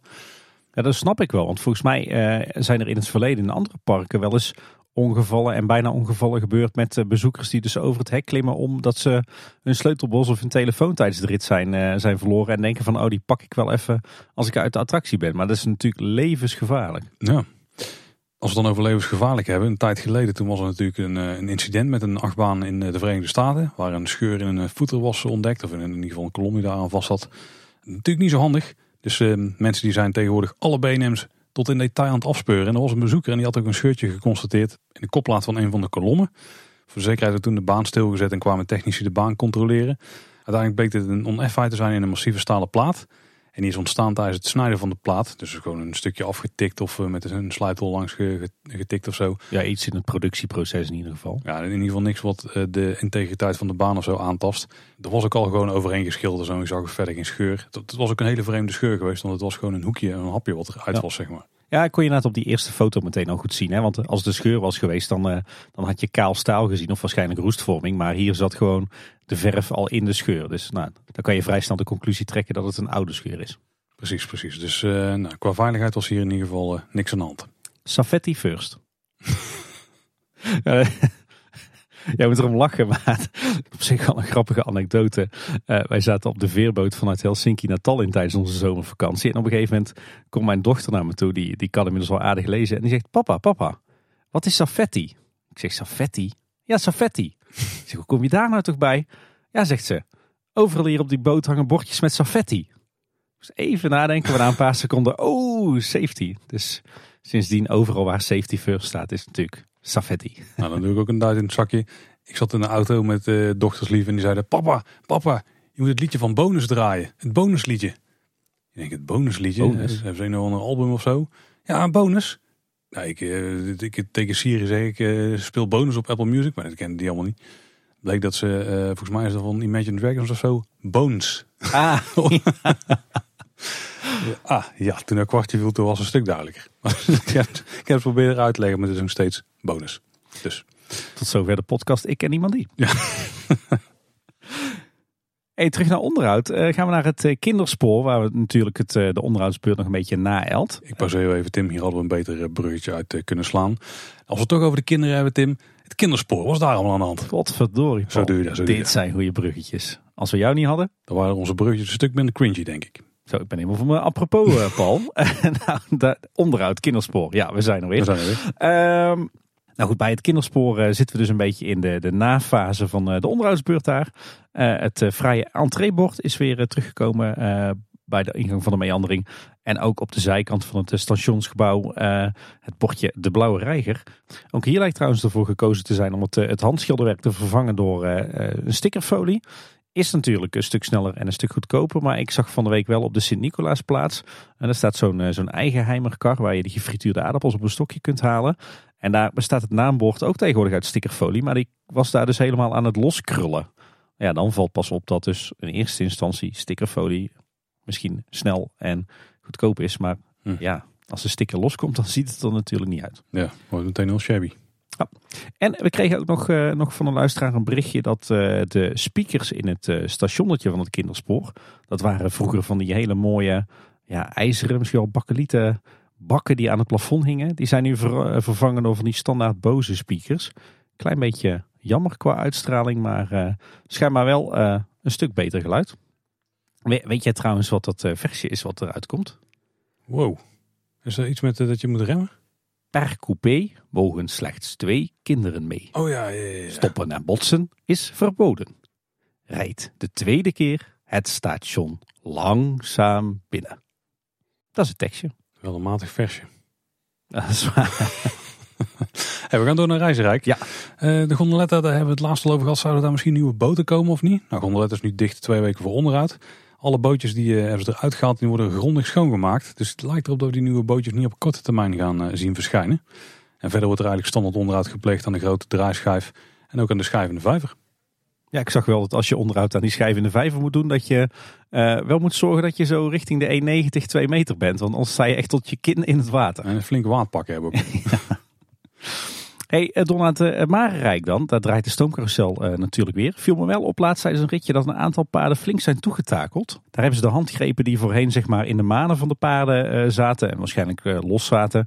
Uh, vervolgens aan de zijkant van de nek van het paard uh, uh, erin geschroefd. Maar daardoor is het houtwerk van die paarden dan weer uh, beschadigd. Dus uh, ik hoop dat er uh, binnenkort ook uh, gefaseerd één voor één al die paardjes een keer uh, groot onderhoud krijgen. Want uh, dat, uh, die mogen ook wel een likje verf. Uh, dan opvallend uh, tijdens de, de regen van de afgelopen weken. Uh, er zijn wat problemen met de waterhuishouding op het nieuwe terras van het Poffertje. Was voorheen natuurlijk van die hele mooie uh, rode kleine tegeltjes. En nu zijn dat van die, ja, van die standaard langwerpige tegels met, uh, met houtlook. Maar daar blijft het water uh, op staan. En de zoete inval die staat momenteel uh, rondom in de bouwhekken vanwege buitenschilderwerk. En ik begreep dat binnenkort ook de binnenkant uh, een beurtje krijgt. En Speeltuin Gijs, natuurlijk de allereerste Hollebolle Gijs die naast de In den Hoorn en Overvloed staat. Uh, die krijgt ook een schilderbeurt. En daarvoor hebben ze uh, zowel de kabouter op het dak als de Gijs uh, losgeschroefd. En dat is op zich wel een gek gezicht. Nu heb je een soort gapend gat uh, in een huisje zitten. Waar uh, normaal gesproken dus het, uh, het, uh, de kop van Hollebolle Gijs overheen geschoven wordt.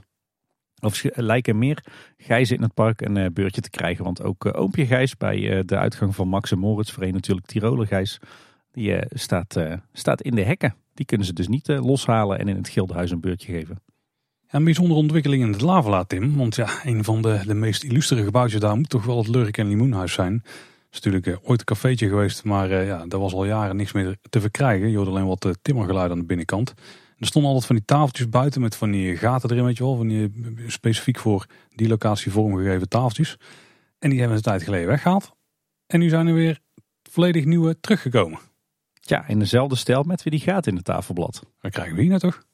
Zou het dan toch ooit weer open gaan? Dat lijkt bijna wel. Uh, nou, ik, we, weten dat het, we weten dat er al wel ontwikkelingen zijn geweest. En op de achtergrond ideeën en zo uh, zijn gebrainstormd en uitgewerkt. En nog door uh, volgens mij heel veel studentengroepjes en zo.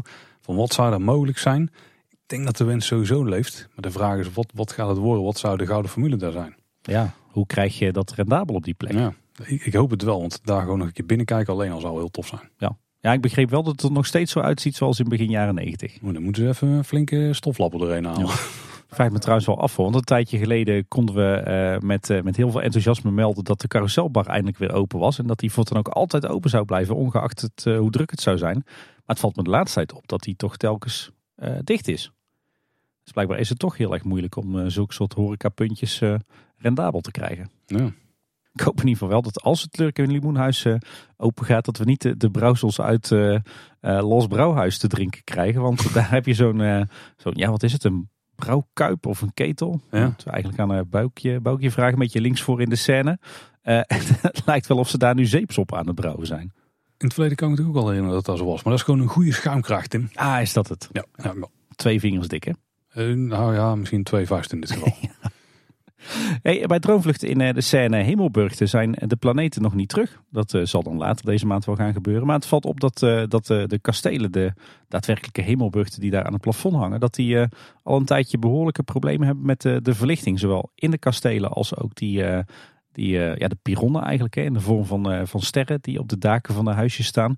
Uh, die vallen geregeld uit. Alsof er iets van een sleepcontact zit of zo dat geen, uh, geen verbinding maakt, maar... Uh, Nou, in ieder geval geen steady verlichting in die kastelen.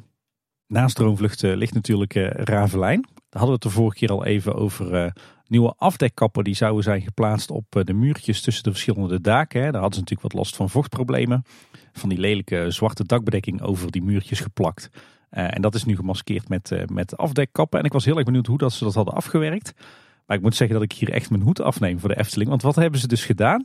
Ze hebben hier zowaar gekozen voor drie verschillende soorten afdekkappen.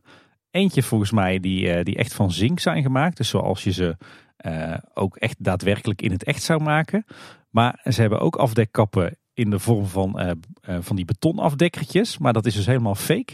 En ze hebben ook afdekkappen in de vorm van stukwerk. Dus ze hebben echt heel erg hard hun best gedaan om, ja, als het ware allerlei verschillende soorten muurafwerking na te bootsen. Om over die, over die muurtjes te schuiven. Echt uh, heel tof. Bijzonder ook voor uh, detail. Ja, en dan door naar het Sprookjesbos, Tim. En uh, het volgende grote project dat daar natuurlijk uh, gaat plaatsvinden is het grote onderhoud aan Doornroosje. En dat lijkt al langzaamaan gestart te zijn. Want de berekening in de heuvel die is bijvoorbeeld gemarkeerd met rood-wit lint.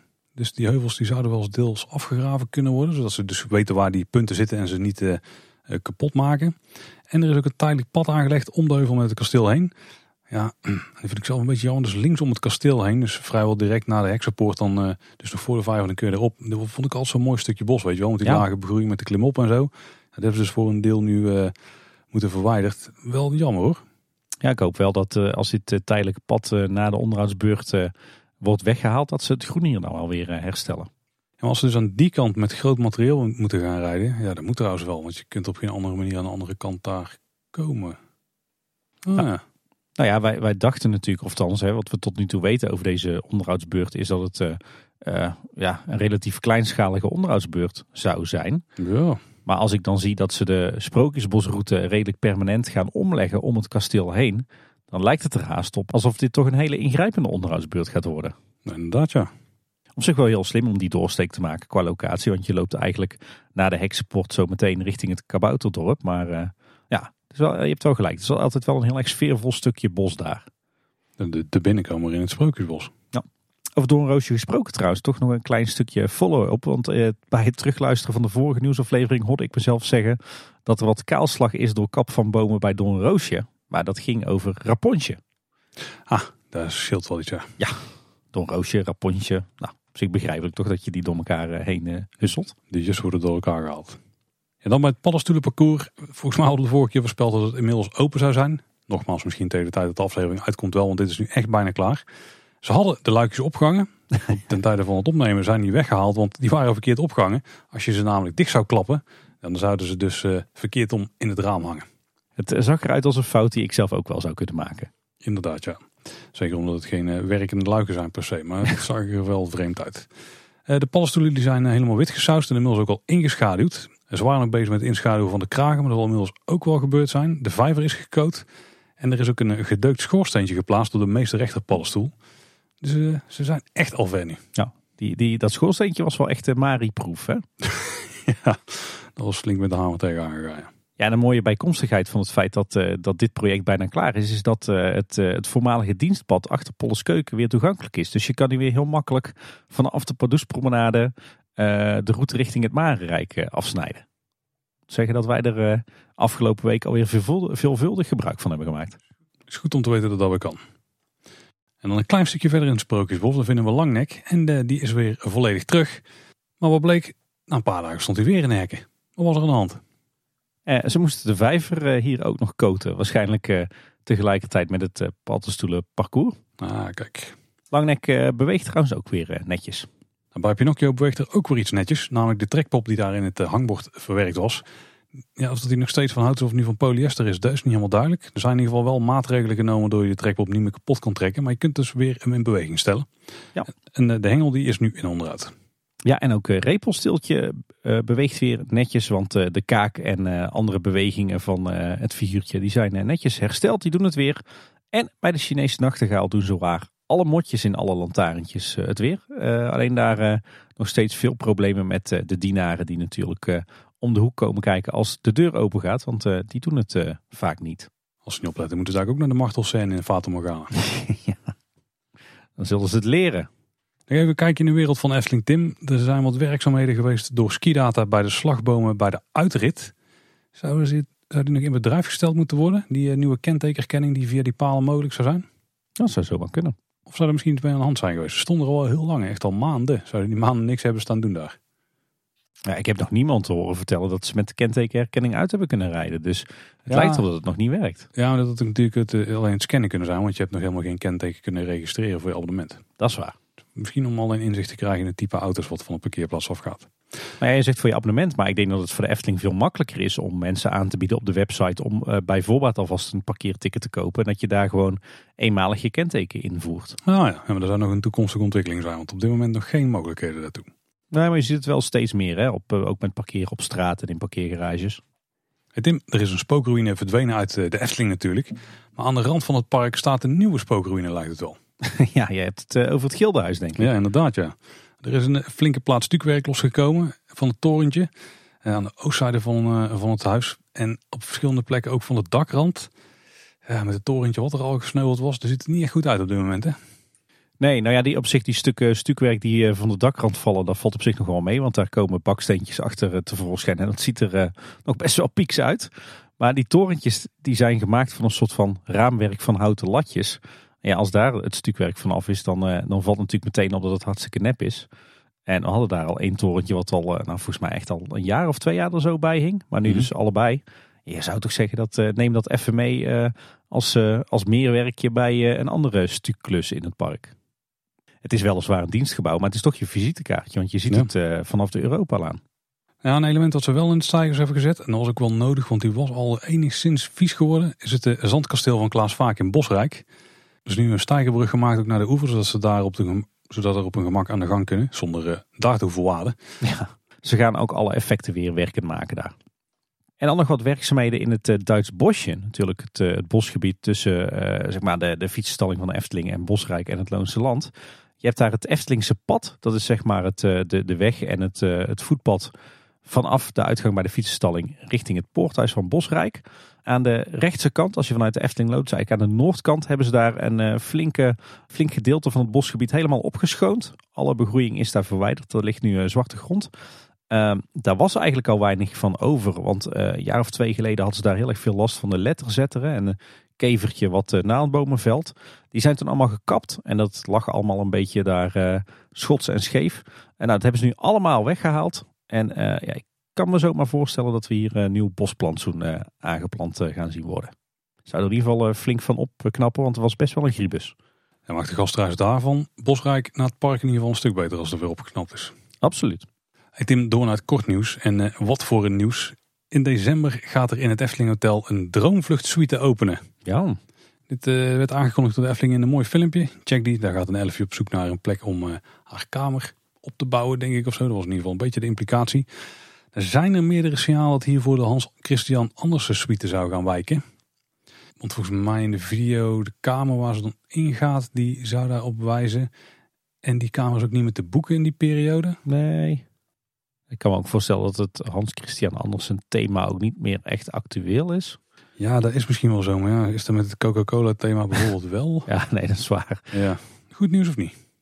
Ja, lijkt me wel. Ik denk dat de Droomvlucht echt wel een uh, tof thema is voor een, uh, een themakamer in het Efteling Hotel. En meestal worden die themakamers ook echt door de decorateurs en vormgevers van de Efteling zelf uh, in elkaar gezet. Volgens mij heb ik Jeroen Verheij wel hint zien geven dat hij hier een handje heeft. Hmm. Nou, dit, dit kan toch alleen maar mooi worden? Dat lijkt me wel, ja. Ik denk dat die enorm populair gaat zijn. Mooi bladerdek tegen het plafond aan. Ja, flink stoffen iedere keer. Ja. Ja. Nee, dit wordt, dit wordt sowieso mooi. Is het in het verleden wel zo geweest dat het eigenlijk nooit één themakamer tegelijk onder handen werd genomen. Maar meestal waren het twee. En er zijn al meerdere kamers uit de relatie, dacht ik op dat moment. Zouden we nog een aankondiging krijgen in de komende weken? Zouden we een zes zwanenkamer krijgen? Of misschien een uh, Danse Macabre kamer? Oh, wow, ja, die zal wel... Een Danse Macabre. Dus, Danse Macabre kamer misschien niet zo populair bij gezinnen. Maar ik denk wel dat het publiek voor is. Hè? Ah, dat je ineens uh, naast een, uh, een heks in bed ligt of zo. Nou, of een Bron achttien achtennegentig kamer. Met de projectie van de witte wieven in een badkamer of zo. Oeh, cool. Die zijn ja, ook wel ja. boeken, want die staan natuurlijk in de Jugendstil. Ja, dat is alvast een voorproefje van het Efteling Grand Hotel. Een beetje gietijzer uh, constructies erin en zo.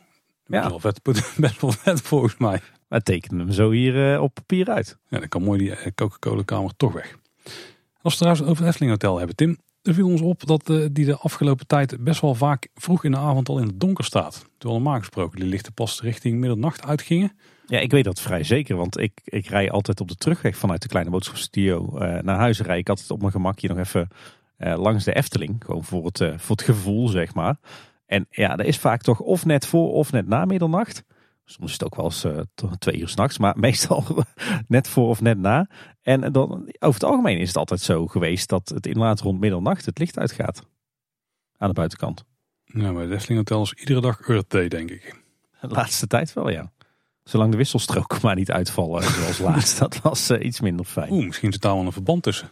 Op het moment dat, uh, dat de lampen uitbleven, was ook ongeveer het moment dat die wisselstroken... Tenminste, dat ze daar naar oplossingen gingen zoeken. Zou het? Nou ja, de meeste problemen waren natuurlijk daar met, uh, met de stoplichten. Hè? Ook niet heel handig. Nee, nee, nee. Hey, de zonneweide die is inmiddels uh, helemaal klaar. Alle zonnepanelen die zijn daar geplaatst. Het uh, hekwerk er rondomheen is, uh, staat al een tijdje, maar daar viel je wat aan op, hè? Ja, ze hebben de, de, het perceel uh, enorm goed beveiligd. Want het hekwerk is sowieso een heel hoog hekwerk. Maar er zit ook klimdetectie in. Hè? Dus op het moment dat je in dit hekwerk klimt, dan, uh, dan voelt dat systeem dat. En dan gaat waarschijnlijk uh, een signaaltje naar de meldkamer. En er staan ook flink wat cameramasten uh, op dat perceel. Op zich wel logisch, hè? Want er staat hier natuurlijk voor een kapitaal aan uh, zonnepanelen. En het ligt ook echt helemaal in de middle of nowhere. Helemaal aan de, het uiterste, de uiterste westkant van de wereld van de Efteling. Zo in dat puntje tussen de Eftelingstraat en de Dreefseweg. Dus ja, op zich wel begrijpelijk dat ze dit zo goed beveiligen. Ja, het terrein heeft verder een inrit met een poort. Er zit ook een klein pleintje achter. Daar is ook de grote omvorming geplaatst. En het grondwerk is in het algemeen ook gereed. En het hele ketenpark is inmiddels ook verwijderd. Ja, en je ziet eigenlijk vanaf, uh, vanaf het, uh, de openbare weg en vanaf het openbaar gebied vrijwel niets van die zonnepanelen. Want ze zijn eigenlijk rondom helemaal omgeven met, uh, met grondwallen die ook nog uh, aangeplant gaan worden. En er is dus nog maar één plek uh, waar je dat uh, terrein op kan. En dat is bij die, uh, die zwaar beveiligde poort. Dus uh, ja, het uh, is echt een heel uh, spannend plekje in de wereld van de Efteling geworden nu. Maar het werk, is, het werk is helemaal klaar. En ook nog wel opvallend, er is een, een, een kabeltracé hè, waar de, de dikke stroomkabels in de grond liggen. Die de stroom vanaf die zonnepanelen helemaal richting Bosrijk moeten brengen. En een tijdje terug tijdens de bouw waren daar hekken omheen gezet. Of eigenlijk paal en draad. En we dachten toen nog dat het misschien was vanwege drijfzand of zo. Maar het gekke is dat die kabels nu al een tijdje in de grond liggen. En dat er nog steeds paal en draad omheen staat. Nou, ik zit te denken van, waar is dat nou voor? Maar uh, mogelijk dat de kabels daar eigenlijk te ondiep liggen. En dat er daarom niet genoeg dekking op de kabels ligt. Zoals het dan zo mooi heet. Hè. Dus dan eigenlijk moet zo'n stroomkabel op een meter diepte liggen bijvoorbeeld. Het kan zijn dat ze dat daar niet, uh, niet halen. En uh, dan moeten ze die kabel extra beschermen. Dus mogelijk dat er daarom uh, uh, paal en draad rond dat uh, tracé staat. Uh, waarom is het dan? Ja, uh, dat weet ik ook niet precies. Maar misschien dat ze bewust niet zo diep hebben gegraven. Omdat er bijvoorbeeld uh, archeologische resten uh, zouden kunnen liggen in het, uh, onder de grond. Of uh, niet gesprongen explosieven uit de Tweede Wereldoorlog. Of misschien een bodemverontreiniging of zo. Ik, ik denk, als ik zou moeten gokken, dat het misschien wat te maken heeft met uh, de archeologische waarde van het gebied. Dus dat, uh, dat als je de kabels op een meter diepte zou moeten leggen. Dat je dan bijvoorbeeld uh, moet gaan graven onder begeleiding van een archeoloog. Nou ja, als je die kabels dan wat ondieper legt, dan hoeft dat misschien niet. Dus het, het zal wel zoiets zijn. Uh, anders kan ik het ook niet verklaren eigenlijk. Ik denk er niet heel veel vandaan bij Bosrijk. Daar wordt weer verder gewerkt aan de uitbreiding van het parkeerterrein. Het lijkt dat ze voor het hoogseizoen die gewoon even hebben gebruikt. Maar dan alleen uh, dat je kon parkeren op het puin. Uh, maar er zijn nu uh, stoepranden geplaatst. En er wordt er ook uh, flink gestraat. Dus die... Uh, Die gootjes van klinkers en zo, die zijn er al uh, gemaakt. Ze zijn eigenlijk aan het voorbereiden om er asfalt in te gaan draaien. Ook de plantsoentjes daar, die zijn al aangelegd. Het lijkt eigenlijk een beetje op de indeling van het parkeerterrein van het Loonse Land. Hè? Ja, weet je wat ik nou echt hoop? Geen idee. Dat ze hier nou wel bomen neerzetten. Dat zou wel echt goed zijn, ja. snap echt niet waarom de Efteling er de laatste tijd voor kiest dat iedere keer als ze een parkeerterrein aanleggen dat ze er zo'n asfaltvlakte van maken zonder ook maar één enkel boompje. Terwijl in het kader van klimaatveranderingen en hittestress dat je momenteel toch juist vooral uh, als je buiten aan de slag gaat zoveel mogelijk bomen wilt toevoegen. Dus ja, dat had ik hier ook wel verwacht eigenlijk. Ja, het is niet alleen goed voor de uitstraling van de parkeerplaats, maar ook gewoon voor het parkeercomfort van de mensen. Ja, je moet er wel bomen hebben waar geen uh, vruchten en zaden uitvallen en zo, zoals eikels en weet ik veel wat. Ja, ik denk dat iedereen als hij op een grote parkeervlakte kan gaan staan en er is een boompje, dat dan die schaduw van die boom toch een populaire plek is om je auto onder te zetten. Ja, dat zie je ook op het hoofdparkeerterrein. Ja, dat klopt, ja. Als er geen begeleiding staat, dan gaat iedereen uh, zo'n beetje tegen het boompje aanstaan. Ik heb dat heel vaak gedaan, ja. Ietsje verderop trouwens ook een kleine toevoeging. Je hebt daar nog een stukje Eftelingse straat wat nog van zand is. Als je dat afrijdt, dan kom je uit op de Dodenauweg. Daar hebben ze nu drie rood-witte paaltjes ingezet om ja, eigenlijk doorgaand verkeer te weren. En volgens mij is het ooit de bedoeling dat dat laatste stukje zandweg ook nog wordt geasfalteerd. Zodat het kan dienen als calamiteitenroute. Stel dat bijvoorbeeld de uitrit bij de Europalaan gestremd is. Dat ze dan het verkeer op deze manier kunnen wegleiden. En dan toch weer een stikstof-update, Tim. Want het blijkt dat verschillende Natura tweeduizend gebieden nog meer last hebben van stikstof dan gedacht. En het gaat om wat ze noemen de kritische depositiewaarde. Dat is dus de maximale hoeveelheid stikstof die in een natuurgebied aan zou kunnen. En gemiddeld mag er de komende jaren, dat is dan wat is bepaald, zeven procent minder stikstof op de natuur neerkomen dan nu. En de N O S die meldde dit verhaal en die had daar een mooi kaartje bij zitten. Maar het was helaas wel een kaartje te grootte van een postzegel. Dus ik heb flink lopen zoomen op het stukje waarvan ik weet dat de Looncentra Unisse Duin daar liggen. Dat was een gebiedje ingetekend. Alle gebieden waar, het, uh, waar de normen nog hoger zouden worden dan voorheen, die waren rood ingekleurd. En voor zover ik kon zien in die paar pixels die het gebied vormden rondom waar, je, rondom waar de Efteling zit, die leken nog grijs te zijn. Dus het lijkt voor de Efteling niet superveel extra impact te hebben. Maar ja, als het in heel Nederland uh, steeds groter probleem wordt, dan kan de Efteling daar op een gegeven moment alleen maar last van krijgen, denk ik. Ja, en hoewel dus voor, waarschijnlijk voor de Looncentra Unisse Duinen geldt dat, dat het niet zo is dat er minder stikstof uh, mag worden uitgestoten dan nu. Geldt dan nu natuurlijk wel dat er sowieso niet meer stikstof kan worden, mag worden uitgestoten. En dat is natuurlijk wat, uh, wat de Efteling op dit moment tegenhoudt uh, in de groei. Even totaal iets anders, Paul. Ik denk als wij een, een top vijf moeten maken met uh, de, de grootste ergernissen onder Efteling abonnementhouders uh, op het moment. Wat staat er dan uh, waarschijnlijk op één? Uh, even kijken... Dat ligt aan de abonnementhouder. Bij de ene zal het misschien zijn de hoeveelheid korting die je krijgt. Maar bij de andere is het mogelijk dat je... en dat je je parkeerabonnement niet kunt delen. Ik denk dat vrij hoog staat. Geen bankjes in Archipel. Oh, ik dacht dat het specifiek over je abonnementen ging. Oh nee, ja, meer een ergernis bij abonnementhouders. Oh ja, nou ik denk dat er bij heel veel Eftelingbezoekers het geval is. Ja, nou, is natuurlijk ook een terugkerend item in Kleine Boodschap sinds Archipel open is. Maar ik had van de week ineens een ingeving over de bankjes bij Archipel. Of eigenlijk bij het, het gebrek eraan. Um, zou het niet zo zijn dat dit een bewuste keuze is van de Efteling? Ja, dat moet wel. Want het is wel super obvious om ze er wel neer te zetten. Maar daar willen ze niet aan om een of andere reden. Nou, ik zat dus te denken. We weten dat de Efteling uh, een beetje overvallen is. Of in ieder geval verbaasd is door de populariteit van Archipel. Ik denk als je daar nu op dit moment bankjes gaat plaatsen. Of zittingen. Of gewoon überhaupt een plek waar je comfortabel gaat zitten. Is het dan niet zo dat je hele hordes uh, buurtbewoners, abonnementhouders gaat krijgen die hier lekker gaan zitten met het koelboxje, met de tas met eten en drinken en die hier gewoon lekker de hele middag hun kinderen laten zwemmen? Wordt Archipel dan niet een soort van gemeentelijk zwembad? Zijn ze daar niet heel erg bang voor? Want nu kan Archipel de drukte al niet handelen. Laat staan als mensen hier uh, op hun gemakje is gaan zitten en de kinderen een paar uurtjes laten zwemmen. Maar is het probleem niet dat er nu ook al een soort van gebeurt? Ja, maar dankzij het feit dat er geen bankjes staan, zeggen mensen op een gegeven moment van nu ben ik er wel klaar mee. Nu heb ik uh, uh, die rondjes van die bamboe in mijn uh, reet staan. Ik uh, sta op en ik ben er weg van. Ja, ja ik denk, dan ga je dus een mooi ontworpen gebied toch helemaal om zeep helpen. Met mensen die overal maar gaan zitten, want die hebben gewoon behoefte om te zitten. Omdat je dit dan wil voorkomen, kun je dan beter niet gewoon voor lief nemen?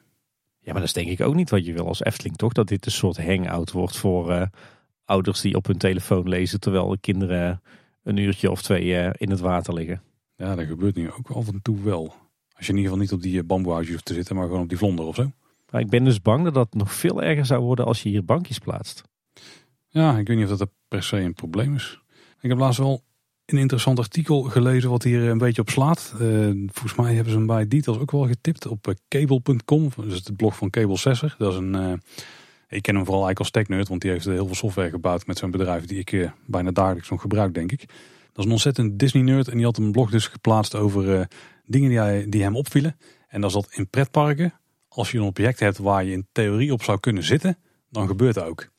Ja. En dat is dus ook waar ik aan denk bij Archipel. Daar hebben ze allerlei objecten gemaakt die waren niet echt bedoeld om op te zitten. Maar mensen zijn daar, die zijn moe en die moeten gewoon ergens een kont op plaatsen. Ja, dan, dan krijg je gewoon dat, dat op objecten waarop gespeeld moet worden, ook die voor een deel gewoon in het water staan. Want die tonnen en zo die er aan de rand zitten, die stenen waar de kinderen eigenlijk overheen moeten balanceren, worden vaak zat geblokkeerd door mensen.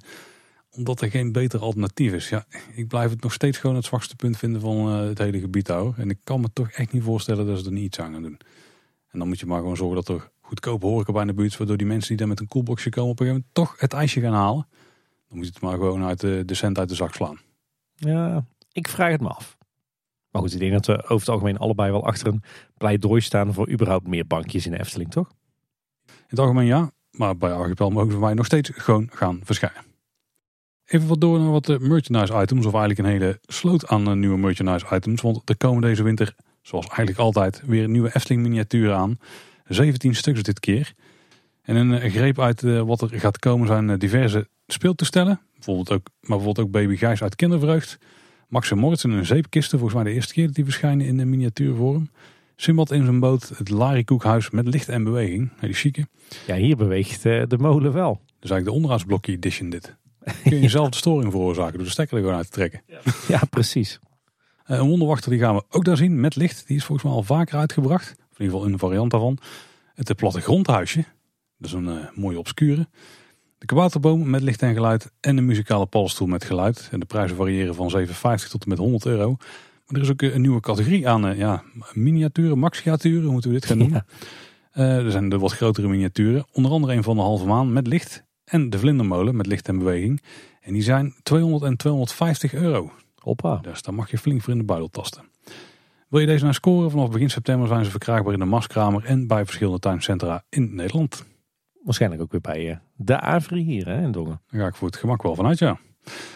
Dan wat entertainment updates, Tim. Op zondag drie september wederom een valpartij bij Raveleijn met een paard en een ruiter. Nou, het is een show met paarden en waar stunts plaatsvinden, daar kan zoiets wel eens fout gaan natuurlijk. Volgens mij gebeurt dit uh, iedere week. Alleen werd het nu toevallig uh, opgepikt uh, door de media die ergens een filmpje op social media zagen verschijnen. En uh, dan wordt het uh, ineens heel groot gemaakt. Maar volgens mij is dit uh, ja, redelijk gebruikelijk bij dit soort stuntshows hoor. Nou, het is natuurlijk zo dat Raveleijn een beetje in de picture staat. Dus alles wat er dan aan nieuws rondomheen is, dat wordt er meteen weer groot uitgemeten. En daardoor lijkt dit allemaal incidenten die zelden plaatsvinden. Maar daar valt inderdaad om mee, denk ik. Efteling heeft wel vanwege dat nieuws een reactie aan Omroep Brabant gegeven. En uh, daarbij zeiden ze dat het professionele stuntmannen en stuntvrouwen zijn die goed getraind worden. Maar het is het risico van het vak. Het is iets tussen onze entertainmentafdeling en Puy de Fou. Maar ze weten echt wel wat ze doen. Ja, ik denk dat het wel, wel klopt. Hè. Als je inderdaad uh, stunts doet op paarden, dan uh, hoort het er ook een beetje bij dat je er af en toe een keer uh, van afvalt. Hoe uh, pijnlijk ook natuurlijk. En er is sowieso Raveleijn een van de grootste tweak-attracties die we hebben, denk ik, in de Efteling. Want daar wordt ieder jaar wel wat aan bijgeschaafd, soms meermaals per jaar. Loopings had een poll geplaatst. Er zijn elfhonderdtachtig stemmen opgekomen, waarbij uh, ze gingen checken van wat vinden de stemmers in ieder geval nou wat er zou moeten gebeuren met Raveleijn. negenenvijftig procent van de stemmers die pleiten voor om te stoppen met de bestaande paarden- en vogelshow en om er iets anders in te plaatsen.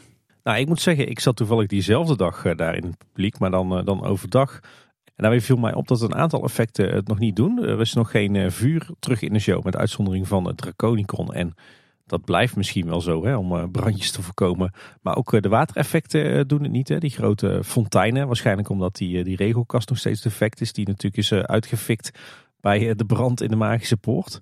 Um, maar verder was het eigenlijk al een prima show. Voor mijn gevoel hebben ze de muziek en de dialogen weer wat getweakt. En ja, als ik dan even vanuit het perspectief van de gemiddelde Eftelingbezoeker kijk, dan denk ik, nou, het is een lekker korte show. Er gebeurt veel. Het is spectaculair. Veel stunts. Uh, de dialogen kloppen tegenwoordig. Het verhaal is begrijpelijk. Ik vind het eigenlijk een hele toffe pretparkshow geworden, Raveleijn, hoor. Ik snap niet waarom iedereen op dit moment zo loopt te zaniken over Raveleijn. Het is eigenlijk een hartstikke leuke, spectaculaire show. Ja, spectaculair. Ja, ik, ik weet niet. Ja, toch wel. Er, zitten, er zijn echt de laatste tijd uh, best wel veel stunts uh, toegevoegd. Vechtscènes. Uh, nee, heel tof. Nou, weet je, het is nu op dit moment zijn een aantal van die effecten gewoon weg. En dan, dan valt het totaal toch wel door de mand wat mij betreft. Want je hebt daar uh, nou, wat, wat, een beetje plaatsvervangende schaam krijgt op een bepaald moment in de show. Dan staan daar een uh, aantal volwassen mensen staan een beetje hun armen om de beurt in de lucht te gooien. Terwijl ze dan tegen een draak vechten. Ik zit hier air quotes te maken. En normaal gesproken gaan al effecten rondomheen rond. Dan ben je hopelijk daarop gefocust. Maar omdat dat nou niet gebeurt, sta je echt af te vragen van waar zijn ze nou te gaan doen. Dan, dan slaat dat stukje show slaat echt totaal nergens op. Ja, ik denk dat je daar, daar vooral die fonteinen mist. Hè? Want normaal gesproken ja. zorgen die natuurlijk voor het spektakel. Ja, en toen had je ook die vlammenwerpers nog voorheen natuurlijk. Maar we weten allemaal hoe dat zit. Hoe dat is afgelopen. Maar het, het is zo, ja, het, het, het gevecht met de draak slaat eigenlijk nergens op. Er is geen enkel fysiek contact. Er wordt alleen maar wel in de lucht gezwaaid. Ja, het is net als uh, Harry Potter uh, cosplay aan het doen zijn in de verkeerde pakken of zo. Nou ja, laten we hopen dat dat effect snel gemaakt wordt. Maar, maar verder vind ik het ook verhaaltechnisch gewoon goed in elkaar zitten. Ja, je hebt trouwens wel nu tijdelijk een, een vervangend effect hè, voor die watereffecten. Vertel. Als je een beetje vooraan zit in de buurt van de Magische Poort. Daar op de, volgens mij zitten daar in, uh, in de beplanting een heleboel van die witte vliegjes. Maar als je dus vooraan zit, uh, vlak bij de arena, dan heb je dus uh, heel de tijd die witte vliegjes om je heen cirkelen. Dus ik zat op de tribune uh, continu die vliegjes van me af te slaan. Dat uh, was ook een uh, ervaring. En je was ook aan het strijden tegen de draak. Ja, tegen draken van vliegjes. Ja, nee, maar je was ook aan het wapperen met je armen. Ja, ja, ja klopt. Ja. Ja, ja. Nou, het lijkt me op zich wel vet om een keer uh, middeleeuwse zwaard vechten. Als jij je, je baard afscheert, Tim, en je gaat gewoon naar het helderdiner. En dan doen we net dat jij een kind bent. Ik denk dat, uh, nou... Ja, welke, welke een echt zwaard en niet zo'n houten zwaard. Oh, ja, oké. Okay. Nou, dan wordt het wel lastiger. Nou, dan moet je een keer solliciteren bij Puy de Fou. Ik denk niet dat ik door de keuring kom. Ja, je maakt nu niet wint. Hey Tim, bij jullie valt iedere ochtend nog uh, klassiek het Brabants Dagblad op de, op de deurmat volgens mij. Zeker. En een van de series die erin staat die jij recent bejubelde was bij de Efteling. Volgens mij is het laatste deel er nu van uitgekomen. Ja, inderdaad. En dat was een heel tof en vooral ook openhartig interview met uh, Sander de Bruijn, natuurlijk de hoofdontwerper van de Efteling. Over zijn carrière bij de Efteling, maar ook over zijn kindertijd, zijn voorliefde voor Anton Pieck, uh, zijn tijd aan het Grafisch Lyceum en de Kunstacademie. Uh, en hij mocht natuurlijk ook uitgebreid vertellen over uh, ja, hoe hij ooit in de Efteling begon met vakantiewerk. En hoe hij eigenlijk uh, ja, er best wel hard voor gevochten heeft om uiteindelijk bij de ontwerpafdeling binnen te komen. Waar hij toen natuurlijk vooral met uh, Robert Jaap en met Henny Knoet uh, samenwerkte.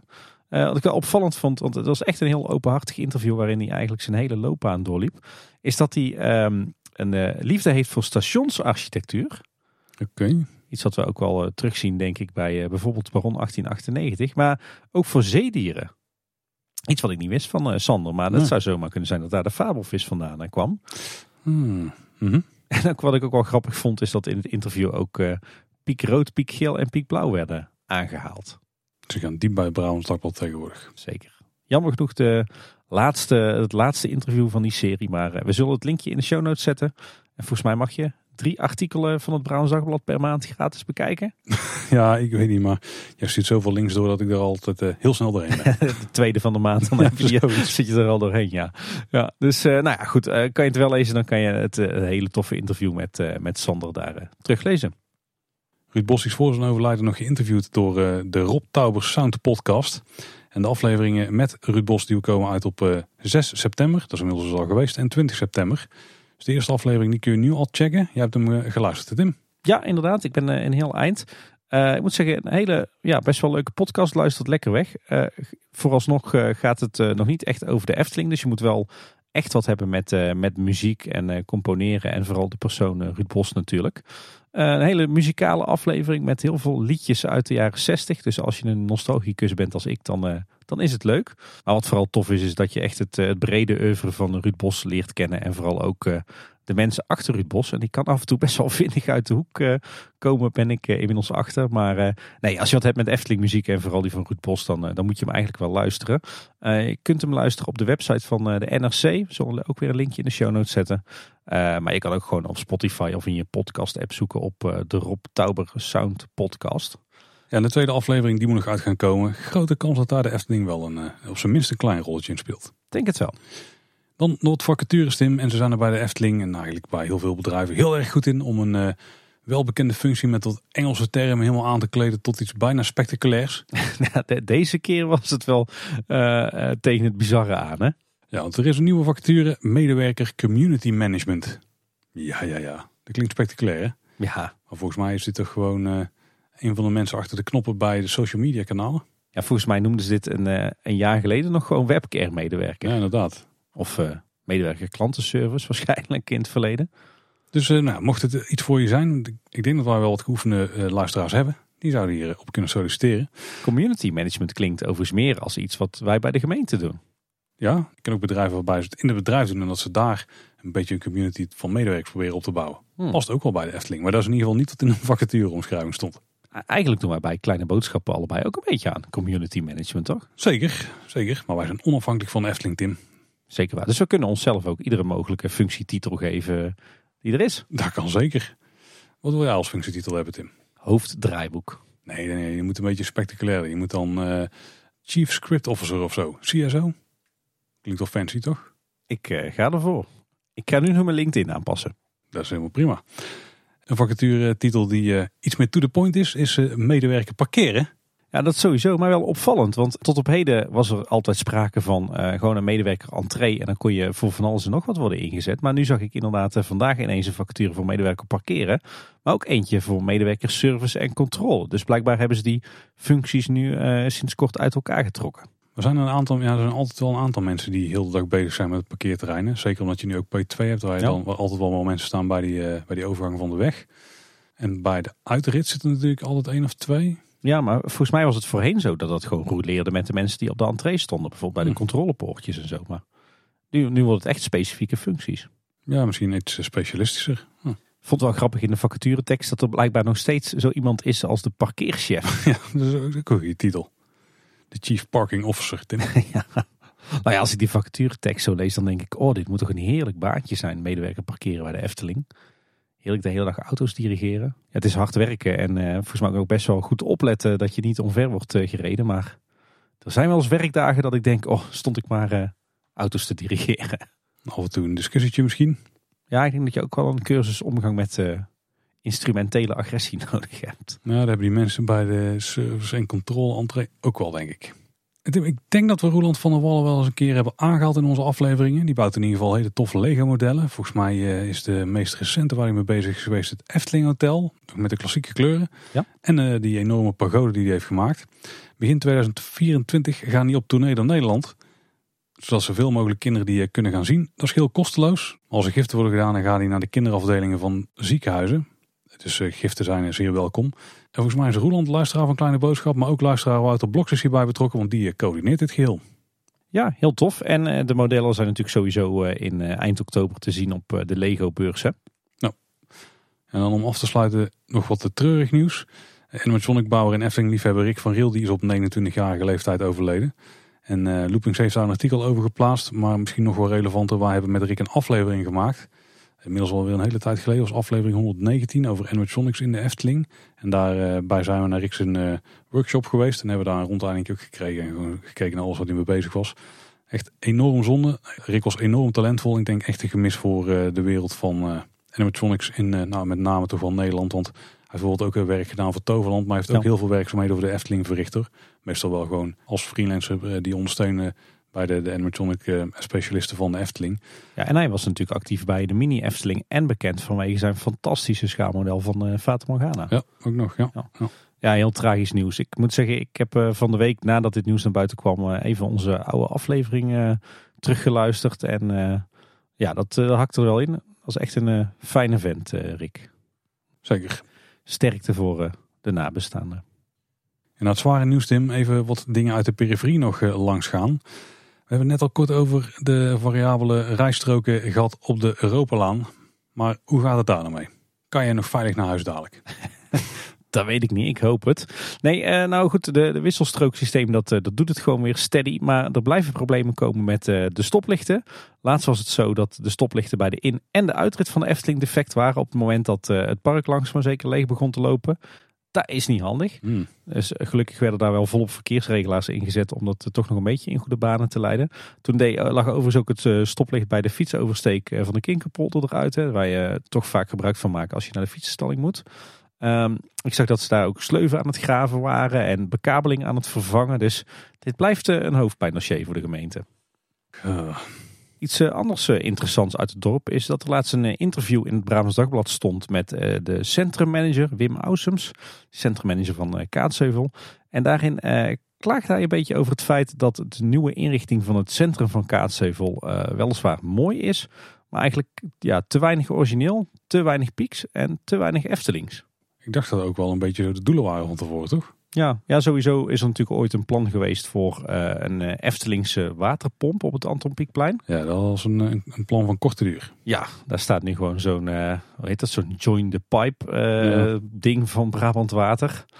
En uh, ja, goed, weet je, op zich, uh, ons centrum is natuurlijk een uh, tijdje terug uh, helemaal opnieuw ingericht. En het is uh, op zich heel mooi geworden en ook uh, best wel luxe. Maar goed, het had ook zomaar het centrum van uh, Biezenmortel of van uh, Lage Mierden kunnen zijn eigenlijk. Als je er doorheen loopt. Dus uh, ik snap wel een beetje wat, uh, wat Wim zegt. Het enige waar je aan kan herkennen dat je in Kaatsheuvel bent, is dat uh, in sommige uh, zitelementen het, uh, het wapen van onze gemeente is uh, gestanst. Maar uh, ja, een vleugje Efteling zou misschien niet verkeerd zijn.